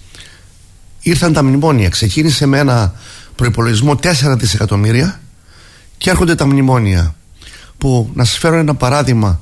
Το 2011 εμείς ως Περιφέρεια Κρήτης είχαμε από τους κεντρικούς αυτοτελείς πόρους 30 εκατομμύρια που παίρναμε. Αμέσως από τον επόμενο χρόνο αυτό έγινε μηδέν. Μέχρι το 2020 ήταν μηδέν. Τα τελευταία δύο χρόνια παίρνουμε από 4 εκατομμύρια. Αντιλαμβάνεστε ότι ξεκίνησε αυτό με όνειρα ξεκίνησε για να γίνει αποκέντρωση ξεκίνησε να γίνει αποκέντρωση με αρμοδιότητες και πόρους δυστυχώς δεν έγινε αυτό. Η αυτοδιοίκηση δεν έχει βρει ακόμα το δρόμο της που πρέπει να βρει. Έχει πάντα πρέπει είτε μικρό είτε μεγάλο έργο να τρέχει και ο Δήμαρχος και ο Περιφερειάρχης στην Αθήνα για να το επιλύσει το οποίο κατά την άποψη δική μου είναι ένα μεγάλο λάθος. Δεν γίνεται ε, να τα κάνει καλύτερα η Αθήνα. Δεν γίνονται οι μηχανικοί της Αθήνας ή όλο το Υπουργείο Υποδομών ή άλλα Υπουργεία έχουν βγάλει τα ίδια πανεπιστήμια με τους συνεργάτες μας στην Κρήτη. Δεν έχουν αφήσει όμως ποτέ για να γίνουν τα μικρά ή τα μεγάλα έργα. Και αυτό είναι ένα θέμα το οποίο συνεχώς όλα τα χρόνια γιατί αντιλαμβάνεστε όλοι αυτοί οι, τις τρεις τετραετίες τι έχουμε περάσει. Μνημόνια έχουμε capital control έχουμε την πανδημία ενεργειακή κρίση, πόλεμο και είναι, είναι τόσο σοβαρά και τόσο μεγάλα τα οικονομικά προβλήματα τα οποία υπάρχουν που προσπαθούμε να συντηρηθούμε. Ήταν ένα μεγάλο εγχείρημα ο Καλλικράτης και το είδαμε στην πορεία και με τις συνενώσεις των Δήμων γιατί στην κρίση αν δεν υπήρχαν παρά τα προβλήματα που έχουν δημιουργηθεί γιατί έχουν δημιουργηθεί προβλήματα που πρέπει να λυθούν ειδικά με δήμους στις περιφέρειες πρέπει να δοθούν περισσότερες αρμοδιότητες και πόροι. Αλλιώς δεν χρειάζεται να υπάρχει η περιφερειακή αυτοδιοίκηση γιατί δεν έχει δοθεί ποτέ περιφερειακή αυτοδιοίκηση. Ο Πρωθυπουργός, ο Γιώργος Παπαντρέου αυτό ήθελε να είναι 13 μικροί πρωθυπουργοί. Δυστυχώς όμως κανείς δεν ήθελε από κάτω από το όλο σύστημα να πιστέψει ότι θα αφήσει αρμοδιότητες και πόρους για να μπορεί να λειτουργήσει η αυτοδιοίκηση αυτοδύναμα. Άρα δεν θέλετε μια περιφέρεια όπως την περιγράφει για παράδειγμα ο κ. Μητσοτάκης παρότι σας στηρίζει ε, παρακολούθημα της εκάστοτε κυβέρνησης. Της εκάστοτε κυβέρνηση. Μα δεν υπάρχει καμία περίπτωση. Εμείς είμαστε αυτοδιοίκηση. Εμείς και θέλω να σας πω, γιατί ποτέ δεν έκανα λαϊκισμό να πω ότι εμείς ήρθαμε σε κόντρα με τον τάδε υπουργό ή τον το, το υπουργό. Διαχρονικά πρέπει να σας πω ότι πάντα υπήρχε με ορισμένους υπουργούς μια αντίθεση.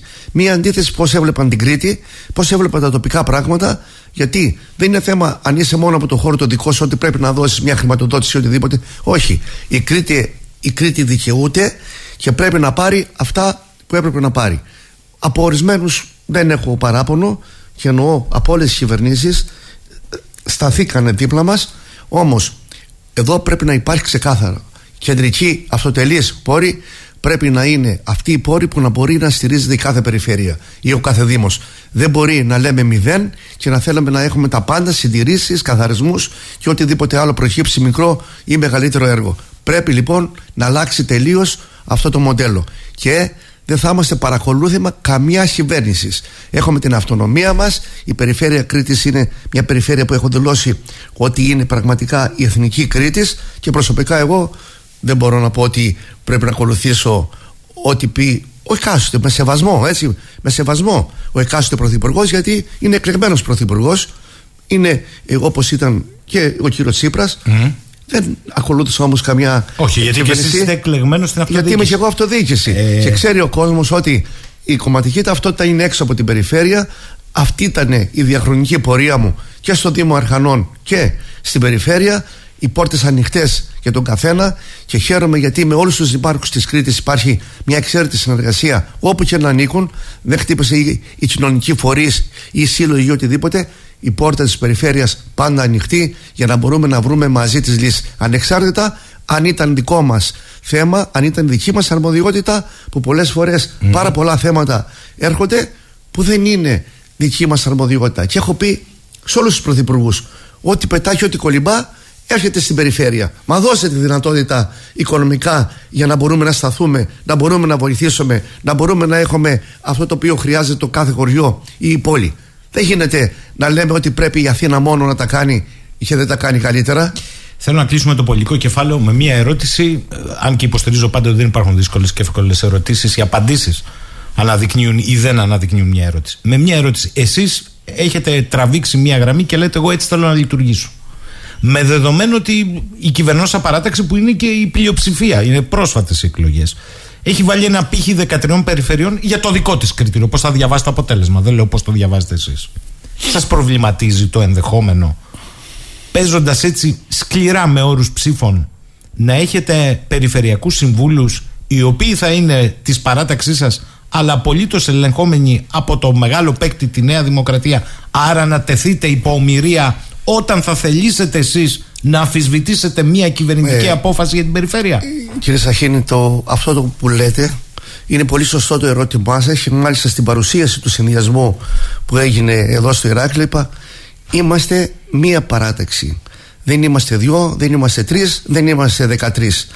Ε, είμαστε μία παράταξη. Ό,τι έχει ο καθένας είναι έξω η κομματική του ταυτότητα από την περιφέρεια. Μέσα θα είμαστε ένα. Και αυτό να είστε βέβαιος ό,τι θα γίνει. Άρα έχετε έτοιμα τα φίλτρα, μου λέτε, για να μπορέσετε να αντιμετωπίσετε σε περίπτωση που μια ομάδα θελήσει να λειτουργήσει με άλλους. Ακριβώς. Μάλιστα. Ακριβώς. Λοιπόν, για έλατε τώρα λίγο στην Κρήτη, σας παρακαλώ πάρα πολύ. Ε, διότι δεν προκύπτει η δική σας παρουσία από Παρθενογένωση έχετε τρεις θητείες άρα πια από τη δυσκολία συγκρότησης ως ενιαία αντίληψη έχουμε πάει στην ενιαία αντίληψη αυτό είναι ναι. Κατάκτηση. Δεν το συζητάμε. Είναι. Το ερώτημα λοιπόν, το μεγάλο κύριε Αρναουτάκη είναι αυτή την πενταετία. Ποια χαρακτηριστικά πιστεύετε ότι πρέπει να πάρει η Κρήτη; Αυτά τα οποία έρχονται κύριε Σαχίνη είναι ότι τα μεγάλα έργα τα οποία άλλα δεν είχαν ξεκινήσει καθόλου άλλα έχουν ξεκινήσει όπως είναι το αεροδρόμιο στο Καστέλι η ενεργειακή σύνδεση του νησιού βόρειος οδικός άξονας συν ε, τα μεγάλα εγκυοβερτικά έργα που είναι τα φράγματα.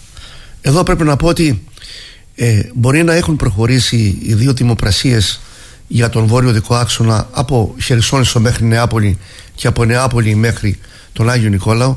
Για μας βόρειος οδικός άξονας νοείται από την Κίσαμο μέχρι την Ισετία και εδώ χρειάζεται η ευρύτερη συνένεση μέσα στο Περιφερειακό Συμβούλιο. Γιατί; Δεν είναι ένα εύκολο έργο. Θα χρειαστούν και άλλοι πόροι. Δεν φτάνουν οι πόροι οι οποίοι είναι εγγεγραμμένοι σήμερα και λέμε θέλει 2 δισεκατομμύρια το έργο. Θα χρειαστούν και άλλοι πόροι. Αναφέρομαι και για το Ηράκλειο, αυτό που πρέπει να γίνει και θα γίνει. Αναφέρομαι και σε άλλα προβλήματα τα οποία προκύψουν ή αλλαγές μελετών που χρειάζεται η ευρεία κοινωνικής συνένεσης για την Κρήτη, γιατί το έργο δεν είναι μια κυβέρνηση. Το έργο είναι της Κρήτης, είναι των κριτικών. Άρα χρειάζεται διεκδίκηση να γίνει το καλύτερο. Περιμένουμε να υποβληθούν και οι προτάσεις οικονομικές ε, για το, τη σύμβαση παραχώρησης και μετά όποιος ανάδοχος είναι θα συζητήσουμε, ήδη έχω συζητήσει και με τον νέο Υπουργό αλλά και με την προηγούμενη ηγεσία για κάποια θέματα τα οποία θεωρούμε πρωτεύον ότι πρέπει να γίνουν για, τη, για την Κρήτη και περιμένουμε μέχρι τέλος του χρόνου θα ξεκαθαρίσει ποιος θα είναι ο ανάδοχος για να μπορέσουμε να δούμε τα επιμέρους θέματα. Ε, να πω ότι στις δύο δημοπρασίες που έχουν γίνει έχουν ξεκινήσει σιγά σιγά και γίνονται κάποιες παρεμβάσεις, αλλά σε πλήρη ανάπτυξη θα είναι ε, το νέο χρόνο. Να μείνω λίγο εδώ, γιατί το ξέρετε, υπάρχει σε όλο τον άξονα του βόρειου δικού άξονα μία κοινή τοποθέτηση βλέπω και από κατοίκους, πολίτες δηλαδή και από δημοτικές αρχές με διαφορετική υφής ζητήματα. Στα Χανιά σου λέει το αεροδρόμιό μας θα είναι τελείως αποκομμένο αν δεν γίνουν έργα. Όχι, στα Χανιά γίνεται ο δρόμος. Μισό λεπτό. Ναι. Μισό λεπτό. Τώρα γίνεται. Δεύτερον, στο Ρέθινο σου λέει αποκόπτεται στα δύο. Στο Ηράκλειο σου λένε το ίδιο, αποκόπτεται στα δύο. Η Μεσαρά σου λέει πρέπει να κάνω τον κύκλο για να φτάσω στο νέο αεροδρόμιο και να βάλω και τα χωριά και τις περιοχές τους Δήμους νότια του Ρεθύμνου, από Αγία Γαλήνη και εδώ. Σε αυτά ο Περιφερειάρχης και εκ νέου υποψήφιος Περιφερειάρχης τι έχει να πει στους συντοπίτες του; Θα περιμένει και ό,τι αποφασίσει το κέντρο με τις εταιρείες ή εδώ θα πατήσει πόδι; Μα πάντα εμείς δεν αφήνουμε τα θέματα να πει ό,τι θέλει το Υπουργείο. Και πρέπει να σας πω ότι είχα και μια διαφορετική έτσι, μια μεγάλη διένεξη με υπουργό τότε για τα θέματα του βόρειου δικού άξονα που μετά από δύο χρόνια παραδέχτηκε ότι είχα δίκιο σε αυτά που έλεγα. Ε, αυτό το οποίο χρειάζεται είναι να δούμε να, το, ρεαλισμό των έργων. Έχει ξεκινήσει γιατί από το Ταμείο Ανάκαμψης μπαίνουν 430 περίπου εκατομμύρια, άρα πρέπει να απορροφηθούν μέχρι το 2026, άντε το πολύ το 27. Άρα πρέπει άμεσα να δίνονται οι πόροι αυτοί, όπως είναι και οι πόροι από διάφορα άλλα χρηματοδοτικά εργαλεία. Αυτό που χρειάζεται για τον Νότο είναι η ολοκλήρωση της μελέτης για τον νότιο οδικό άξονα για να μπορούν οι κάτοικοι από τη Μεσαρά να έρχονται στο αεροδρόμιο. Έχει μία μελέτη γίνει 32 χιλιόμετρων η οποία πρέπει να ολοκληρωθεί και να επικαιροποιηθεί και αυτό αμέσως μετά το διεκδικούμε από το Υπουργείο για να μπορεί να γίνει η, η, ολοκλήρωση της μελέτης να προχωρήσουν οι διαδικασίες και να βρεθεί και η χρηματοδότηση. Αυτό είναι ένα από τα μεγάλα θέματα που εντάσσουμε τη νέα περίοδο γιατί μια μελέτη ή μια επικαιροποίηση ή μελέτη περιβαλλοντικών όρων χρειάζεται ένα χρονικό διάστημα. Σε αυτό το γνωρίζουμε πάρα πολύ καλά. Το έχουμε συζητήσει με την ηγεσία ε, του Υπουργείου και τις τεχνικές υπηρεσίες. Χρειάζεται να δοθεί η εντολή για την ολοκλήρωση των μελετών από το νότιο, για τον νότιο δικό άξονα. Πείτε μου κάτι και οι ενστάσεις που έχουμε στα μεγάλα αστικά κέντρα Ρέθυμνο Ηράκλειο σας τα μεταφέρουν και αντιπεριφερειάρχες σας ε, Εδώ είναι κομβική σημασία διότι αν, δύο... αν γίνουμε από δύο χωριά σε κάθε πόλη, καήκαμε. Όχι. Ε, για το Ρέθυμνο πρέπει να πω. Καταρχήν έχουμε μια ομόφωνη απόφαση του Περιφερειακού Συμβουλίου.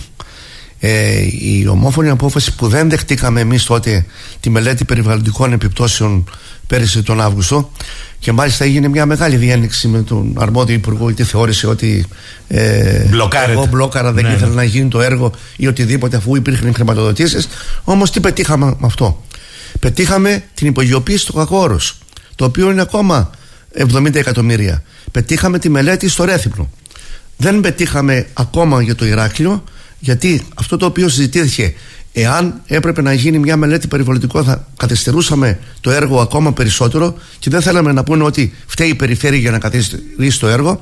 Και σας λέω ότι αμέσως μετά που ο ανάδοχο του έργου θα πάρει, αμέσως θα γίνουν αυτές οι απαραίτητες μελέτες, ούτως ώστε το αίτημα του Περιφερειακού Συμβουλίου του Δήμου Ηρακλείου να γίνει αποδεκτό. Αυτό είναι μια διεκδίκηση την οποία την οφείλουμε απέναντι σε όλο το Ηράκλειο απέναντι στους πολίτες της Κρήτης. Μάλιστα.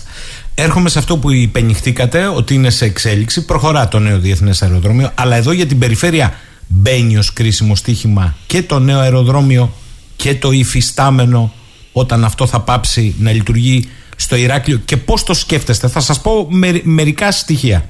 Κάποιοι λένε εντάξει ο, η, τα έργα και υποέργα βόρειος οδικός άξονας και από κόμβο Χερσονήσου σύνδεση για Καστέλη. Το Ηράκλειο μήπως χρειάζεται έναν εγκάρσιο, το έχετε ακούσει. Από την Πρασά για πιο γρήγορα θα το, θα το βάλει ω ζήτημα. Τι θα γίνει εδώ με τη, είναι, μισό λεπτό. Είναι θέμα του Δήμου Ηρακλείου, είναι και θέμα της περιφέρειας. Και θέλω να ρωτήσω, μήπως τελικώ ο κατασκευαστής είναι one man show, δηλαδή δεν έχει πίεση από το Δήμο, δεν έχει, από τους Δήμους μάλλον, δεν έχει πίεση από την περιφέρεια, όπως τρώνει αυτός κοιμάται. Μήπως εδώ πρέπει να πατήσει πόδι η περιφέρεια ε, από κοντά, να ζητήσει αυτό που λένε οι κάτοικοι σύραγγες και όχι επί... Ε, ναι, ναι, ελάτε.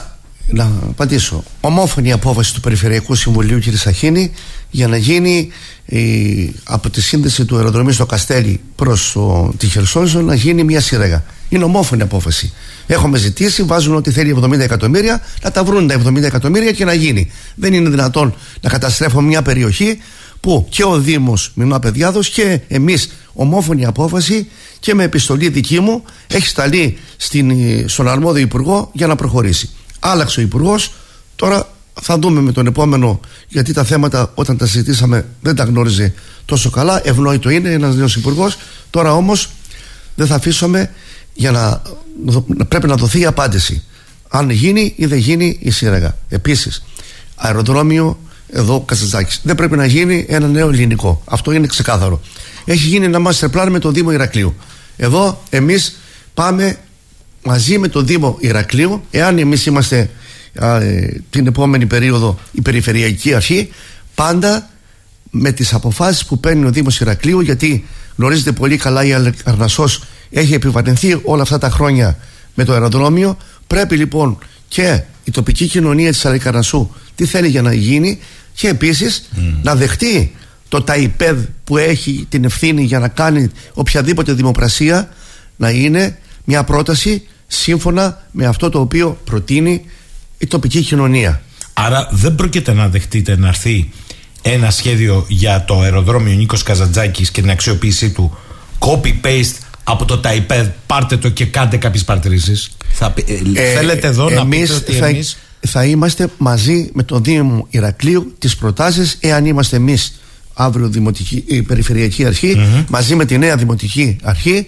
γιατί με, έτσι μέχρι τώρα πήγαμε με τον κύριο Λαμπερνό, είχαμε μια ταύτιση απόψεων με, σε ένα master plan που έχει γίνει. Αυτό θα διεκδικήσαμε πάντα μαζί με τον Δήμο Ηρακλείου και την τοπική κοινωνία της Αλικαρνασού που έχει ρόλο και λόγο. Πάμε λίγο σε ένα θέμα που το ξέρετε είναι της επικαιρότητας αναντήρητα μετά τις καταστροφές σε μία από τις πιο πλούσιες στον πρωτογενή τομέα περιοχής της πατρίδας μας στη Θεσσαλία αλλά λίγος πολύ όλες οι περιφέρειες το ίδιο σκέφτονται. Θέλω να σας ρωτήσω στο επίπεδο πολιτικής προστασίας, όχι υπηρεσίας, σε επίπεδο σχεδιασμών στρατηγικών μέτρων και μέσων. Είτε αντιπλημμυρικά είναι, είτε αντιπυρικά είναι. Εδώ έχουμε θέμα. Μου έλεγε προχθές κάποιος ότι κάποια υπηρεσία του Δήμου, της περιφέρειας, πρέπει να ασχοληθεί. Ένα παράδειγμα σας δώσω.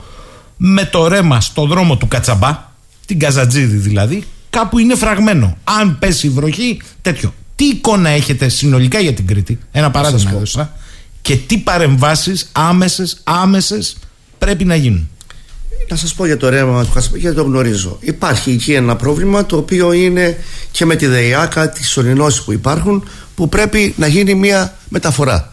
Αυτό πρέπει να γίνει. Ε, ένα παράδειγμα θα σας αναφέρω, mm. κύριε Ζαχή, να δείτε πώς λειτουργεί το κράτος. Το Σεπτέμβριο του Οκτώβρη του 2018 πάρθηκε μια απόφαση από το Υπουργείο Υποδομών και μεταφέρεται η αρμοδιότητα ρεμάτων και ποταμών ε, στην περιφέρεια.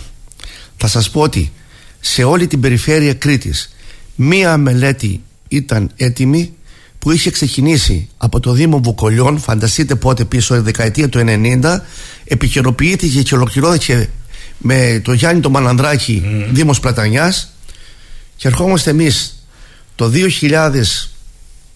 2015-16 να είναι ολοκληρωμένοι μετά, συγγνώμη, το 19 να έχουμε τη μελέτη αυτή διεκδικήσαμε από το Υπουργείο ότι πρέπει να δοθούν κάποιοι πόροι.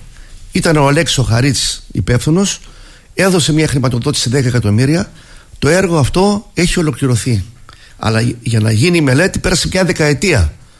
Αντιλαμβάνεστε λοιπόν ότι σε όλη την επόμενη περίοδο και αυτό που ζήσαμε εμείς το 19 και το 20 με τις φυσικές καταστροφές οι οποίες υπήρξαν στα Χανιά, στο Ρέθυμνο, εδώ στο Ηράκλειο μετά, το 21, ε, στα Λίδα, η Χερσόνη, Σομάλια, όλα αυτά τα, τα οποία έχουν γίνει, πρέπει να δούμε ότι ποιες είναι οι πράξεις που πρέπει να κάνει η περιφέρεια, αφού έχει την ευθύνη; Το ένα είναι να γίνει οι καθαρισμοί.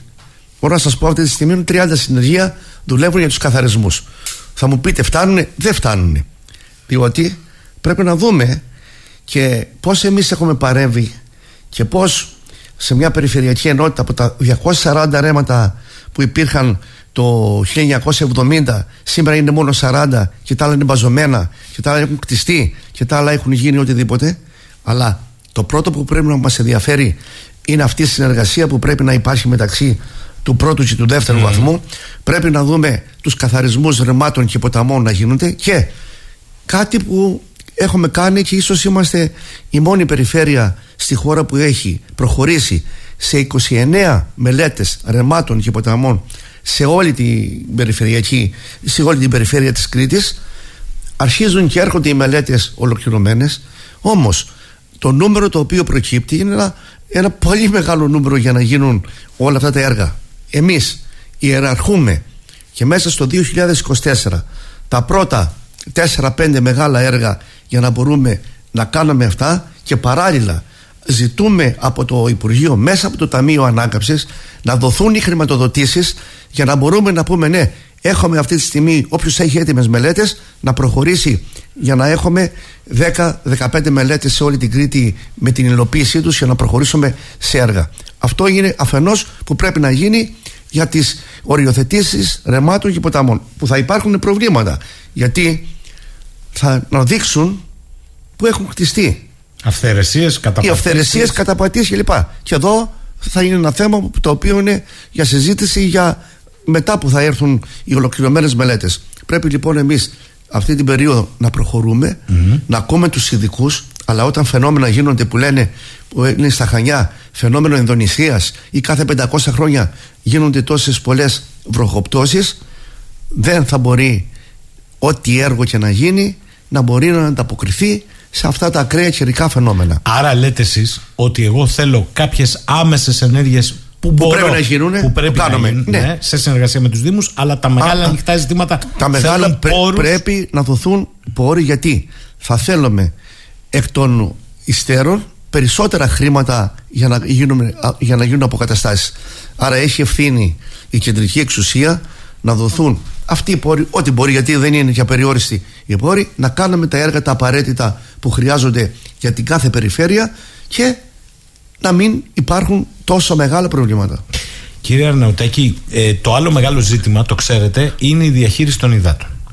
Και αν στη, στη δυτική πλευρά του νησιού έχουμε ένα βαντάζ, στην ανατολική πλευρά του νησιού έχουμε πολλά μειονεκτήματα. Και ρωτώ ευθέως, μήπως ήρθε η ώρα στην πράξη η ενιαία διαχείριση των υδάτων να γίνει η ενιαία διαχείριση των υδάτων από τη μία άκρη, πώς λέμε, ε, από το Καστέλι μέχρι τη Σιτία, να ε. γίνει στην πράξη δηλαδή και πολιτικά να δώσετε μία μάχη όλοι οι δήμοι, όλοι οι οργανισμοί σε σχέση και με το κέντρο να υπάρξει μια ενιαία αντίληψη και να πάμε σε ένα άλλο μοντέλο που θα βοηθήσει και τον πρωτογενή τομέα γιατί είναι το άλλο μεγάλο παιχνίδι της Κρήτης.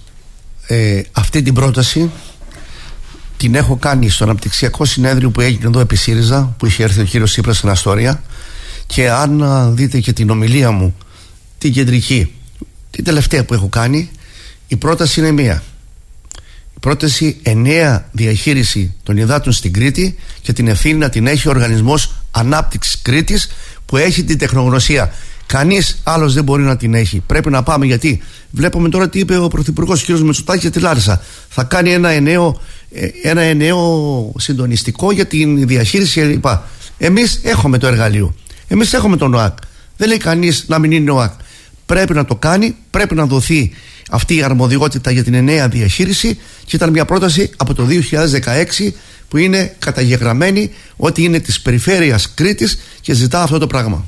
Άρα είστε ένθερμος υποστηρικτής με δημόσιο χαρακτήρα. Να με δημόσιο, με δημόσιο χαρακτήρα, ακριβώς. Ναι. Ε, Εσείς λέτε ακριβώς γιατί κάποιοι άλλοι λένε να δούμε το, όχι, το όχι. Με, τομέα. με δημόσιο, με δημόσιο. Μάλιστα. Τώρα θέλω να σας ρωτήσω, ποια πιστεύετε ότι πρέπει να είναι με την κτηθήσα εμπειρία τριών θητιών η σχέση στην πραγματικότητα με τους Δήμους ε, του νησιού; Υπάρχει μια εικόνα, και θα μας πείτε αν ισχύει, ότι πολλοί Δήμοι έρχονται περίπου σε ρόλο ζητιάνου, διότι και από το κεντρικό κράτος οι πόροι δεν επαρκούν, στην περιφέρεια. Είναι έτσι; Έχει προτιμήσεις ο Περιφερειάρχης, θα σμπρώξει τον ένα Δήμο σε βάρος άλλου, λειτουργεί έτσι, θέλει να αλλάξει κάτι, τους έχει ισότιμους παίκτες και εταίρους τους δημάρχους; Αν ένας δήμαρχος του πει δεν είναι σωστή η κατανομή, το ξαναβλέπει; Ε, μέχρι σήμερα αυτό δεν έχει γίνει. Και πρέπει να πω κύριε Σαχίνη ότι η σχέση που έχουμε με όλους τους δήμους της Κρήτης, τους δημάρχους της Κρήτης δεν υπάρχει πουθενά στην Ελλάδα. Το λέω με κάθε ειλικρίνεια και μπορεί να το διαβεβαιώσει ο κάθε συνάδελφος δήμαρχος. Εμείς αν έχουμε 100 ευρώ τα 50 πηγαίνουν στους δήμους. Από τη στιγμή που υπάρχουν έτοιμες μελέτες γιατί πολλές φορές θέλουμε ναι, να κάνουμε ένα έργο θέλουμε αλλά μπορεί να μην είναι και να, να μην πληρούν τις προϋποθέσεις αφενός έχουμε το πρόγραμμα στο ΕΣΠΑ που υποβάλλουν όλοι και όταν είναι εντάξει εγκρίνονται γιατί πολλές φορές βλέπουμε ότι δεν είναι ολοκληρωμένες μελέτες και δεν υπάρχει να πούμε να βλέπουμε με διαφορετικό μάτι κανένα Δήμο στην Κρήτη. Όλοι είμαστε ένα είμαστε πιο δυνατοί είμαστε ε, ενωμένοι και προσπαθούμε μαζί να βρούμε και το μικρό και το μεγάλο έργο. Γιατί χρειάζεται πάντα η παρέμβαση και της περιφέρειας αναφέρω ένα τελευταίο έργο 25 εκατομμύρια που εγκρίθηκε τώρα για το Δήμο Αγίου Νικολάου που αφορά την ίδρυυση ελούντα πλάκας από το από Σελέμι μαζί με το Δήμαρχο τρέξαμε και βρήκαμε από πηγές εκτός του περιφερειακού μας προγράμματος για να ενταχθεί. Μια σειρά έργων μια σειρά άλλων έργων που πρέπει να πάνε κεντρικά. Είμαστε εμείς συνεργάτες και συνοδοιπόροι μαζί με όλους τους δημάρχους και μαζί διεκδικούμε είτε το μικρό είτε το μεγάλο έργο. Γιατί και το μικρότερο χωριό πρέπει να γίνει η παρέμβαση που χρειάζεται για να έχει την ίδρυυση, την αποχέτευση, μια πλατεία, ένα έργο ε, κοινωνικό. Το ίδιο και στο μεγάλο έργο που χρειάζεται για τις πόλεις. Κοιτάξτε, όταν όμως οι επιλογές οι πολιτικές των κεντρικών κυβερνήσεων κάθε φορά είναι άλλες, οι προτεραιότητες άλλες και στο οικονομικό πακέτο, όταν η χώρα το ξέρετε καλά από την εποχή των μνημονίων στην πράξη είναι υποθηκευμένη. Το ΤΑΙΠΕΔ έχει λόγο. Ε, η ΑΔΑΕ έχει λόγο ακόμη και στα έσοδα και στις δαπάνες πολλές φορές. Ναι.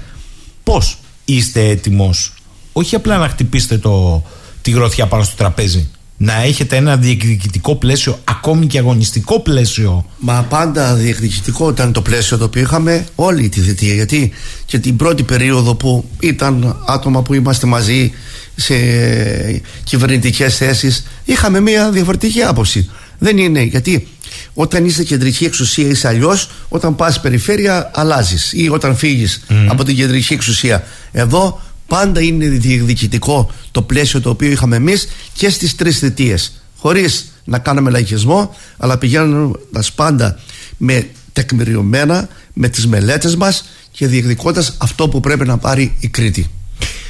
Ακούω και είναι ένα από τα βασικά. Και αναφέρω ένα παράδειγμα για ναι, να ναι, δείτε. Παρακαλώ. Να σας πω. Το θέμα τη διαχείριση των στερεών αποβλήτων που δεν ήταν στο δικό μας περιφερειακό πρόγραμμα, αλλά πρέπει να, να είναι από το τομεακό πρόγραμμα του, του Υπουργείου Περιβάλλοντος. Όλοι μαζί συνεργαστήκαμε στην Κρήτη με τον ΕΣΔΑΚ, με όλες τις διοικήσεις, με τη ΔΕΤΙΣΑ στα Χανιά, με τους ΦΟΖΑ. Ξέρετε ποια ήταν η κατεύθυνση από πλευράς κεντρικής εξουσίας; Να πάμε με ΣΔΙΤ για να γίνουν τα έργα αυτά όπως έχουν γίνει στην υπόλοιπη Ελλάδα.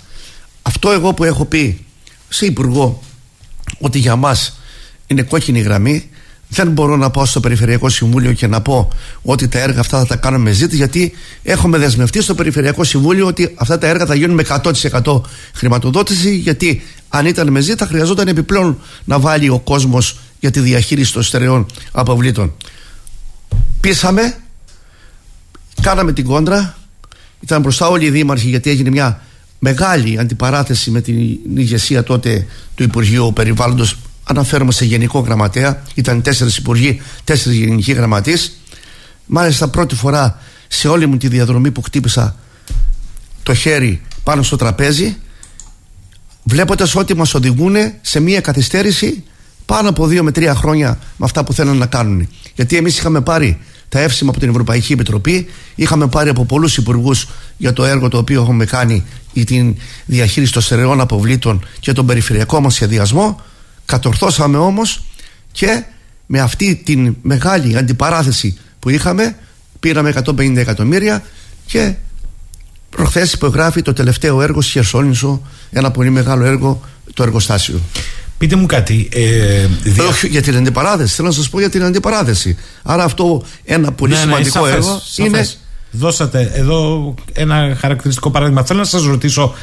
Ε, διαχρονικά μιλάτε για την ανάγκη ε, να παντρευτεί ο πρωτογενής τομέας με το τουριστικό προϊόν. Ναι. Δεν βλέπετε λοιπόν, αυτό συνάγω συμπέρασμα, μονόπατα την ανάπτυξη στο νησί.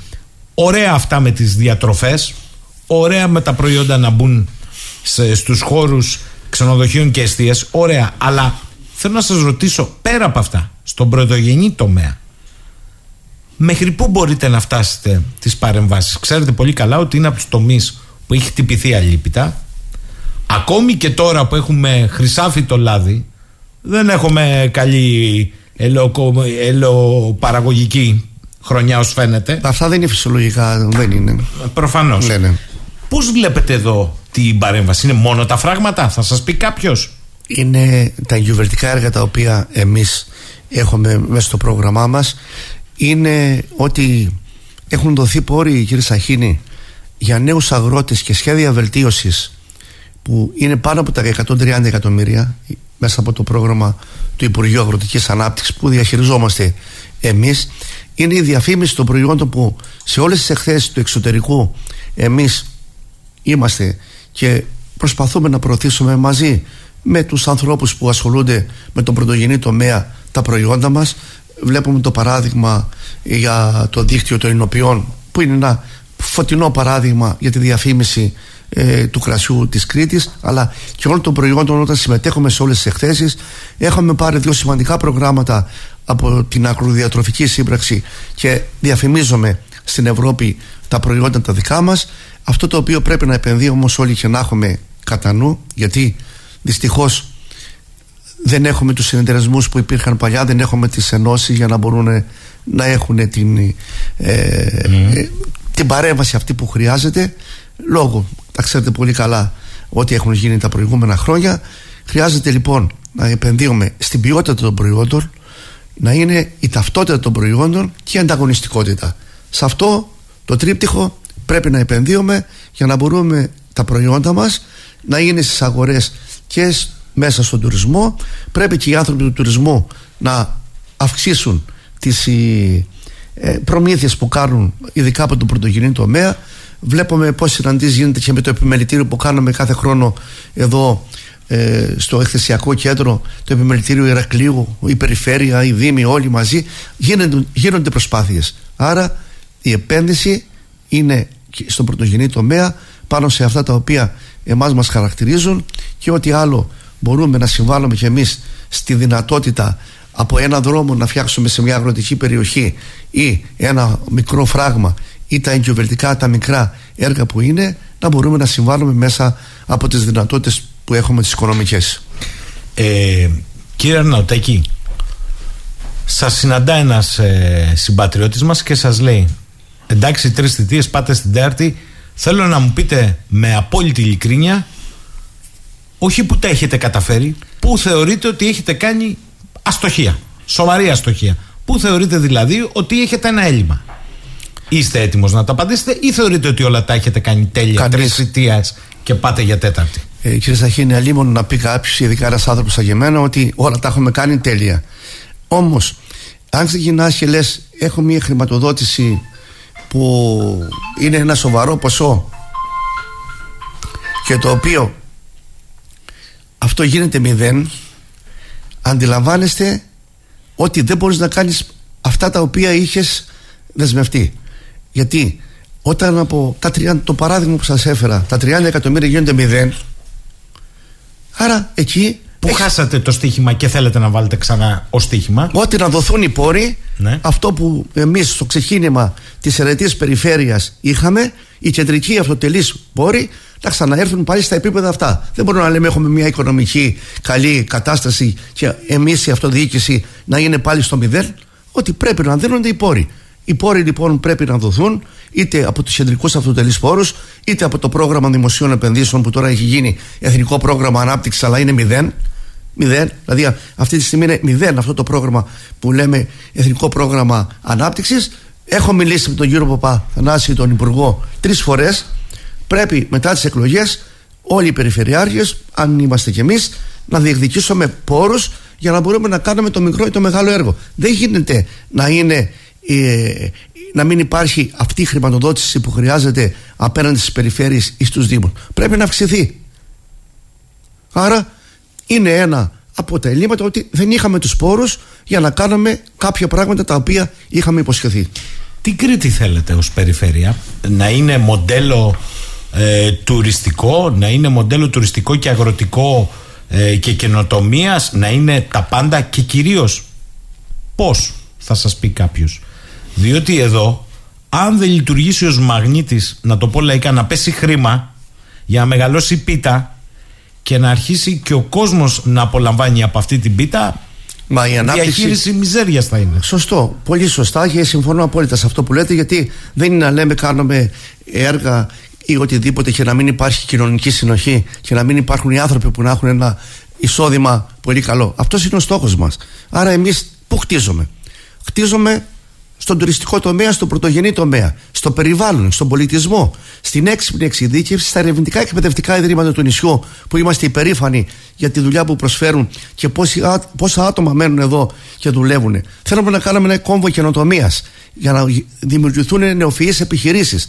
Να μπορεί ο, ο, ο νέος άνθρωπος που βγαίνει από τα πανεπιστήμια να, να παραμείνει εδώ. Να μπορούν οι μικρομεσαίες επιχειρήσεις να κάνουν μια παρέμβαση και μάλιστα πρέπει να σας πω βρίσκεται σε πολύ καλό δρόμο εξαιτίας της συνεργασίας που είχαμε τα τελευταία τέσσερα χρόνια με όλους τους Πριτάνης της Κρήτης και τον πρόεδρο του ΙΤΕ. Πηγαίνει πάρα πολύ καλά.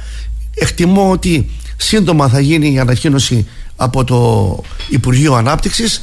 Μάλιστα έχω ζητήσει και με τον κύριο Σανετάκη και είναι πολύ θετικός και τον κύριο Κυριαζή, το Γενικό Γραμματέα του Υπουργείου, γιατί είναι μια πίεση που την είχαμε κάνει τώρα και από την προηγούμενη ηγεσία.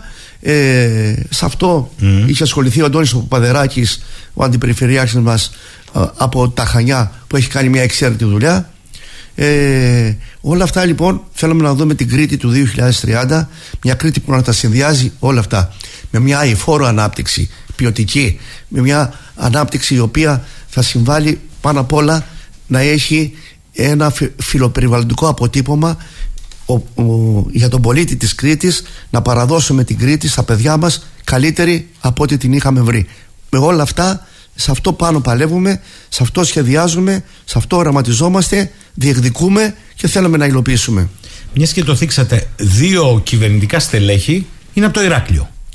Αυτό δημιουργεί συνθήκες σε εσάς μεγαλύτερης πίεσης και στον Υπουργό Αγροτικής Ανάπτυξης και στον Υφυπουργό Ανάπτυξης ή εδώ θα πάει επειδή γνωριζόμαστε; Όχι. να το πω λαϊκά Πάντα- Σταύρο άστο τώρα γιατί οι προτεραιότητες είναι αλλού και Όχι, μην όχι. τέτοιο ή εδώ θα είστε πιο επιεστικός ότι κοίτα να δεις αφού είσαι από εδώ οφείλεις να κάνεις και 10 πράγματα παραπάνω Πάντα πιστεύω, κύριε Ζαχίνη, ότι όταν υπάρχουν στελέχη στην κεντρική εξουσία τοπικά, πάντα προσφέρουν.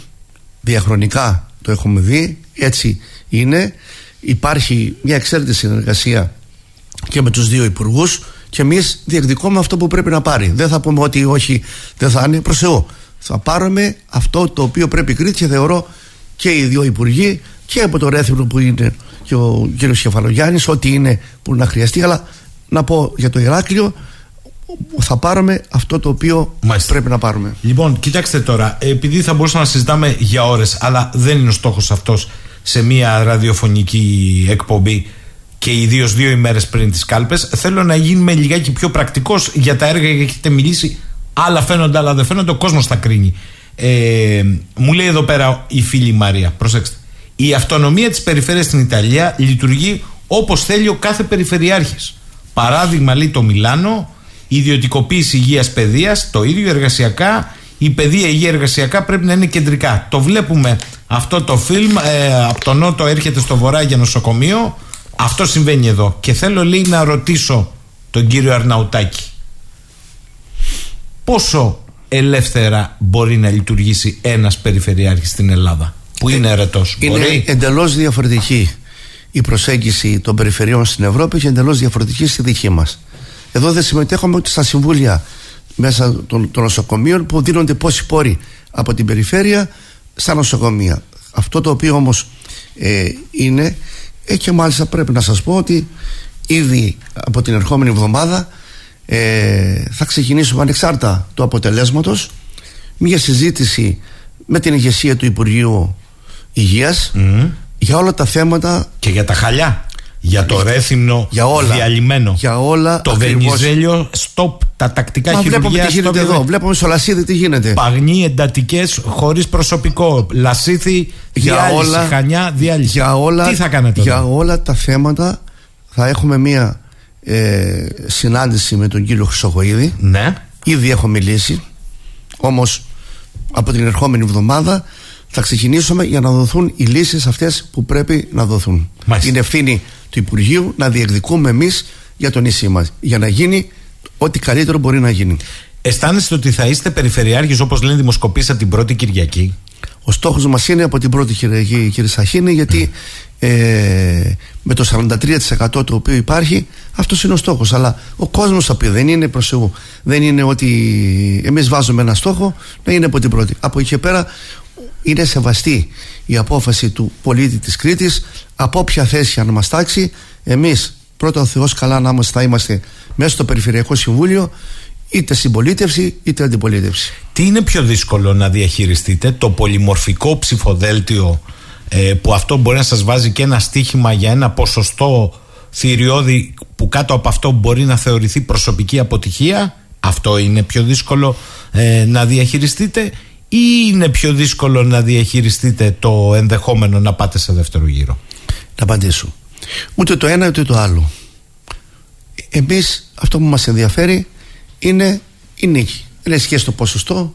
Μετά από ένα χρόνο καλείς δεν θεμάται το ποσοστό. Πρώτα είναι η νίκη. Άρα μία νίκη από την πρώτη χειραρχή θα είναι για μας μία επιβράβευση όλων των προσπαθειών που έχουμε κάνει όλη αυτή την περίοδο. Αυτή, αυτός είναι ο στόχος.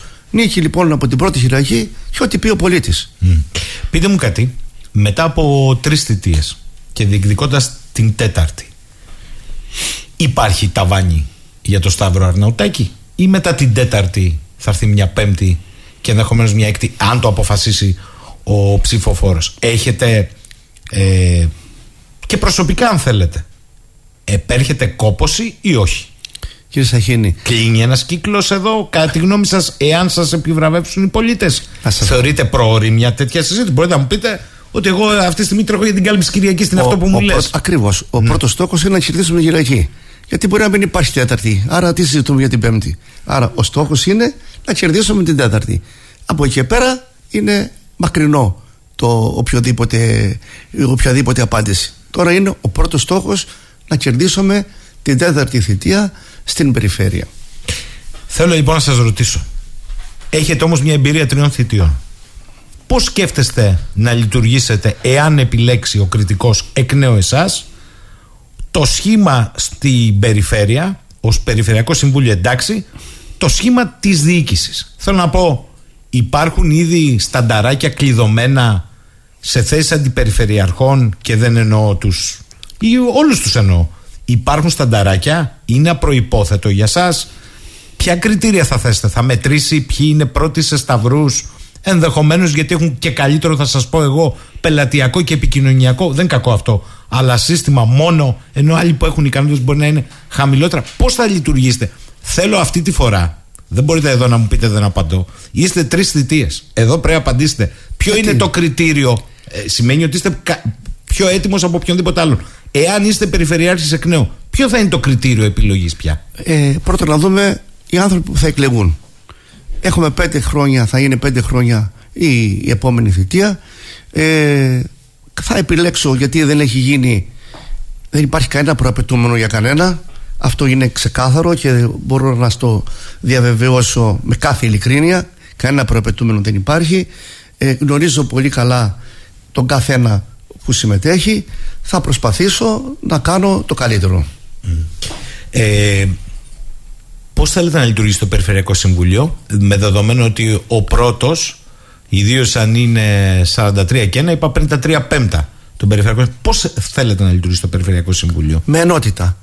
Με ενότητα, με συγκριτισμό και να υπηρετήσουμε αυτά που έχουμε ε, κάνει τα προηγούμενα χρόνια, να μπορούμε να ολοκληρώσουμε αυτά τα έργα που είναι πολύ σημαντικά που γίνονται και να μπούμε στη λογική των μεγάλων έργων, της ολοκλήρωσης των μεγάλων έργων που έχει ανάγκη το νησί.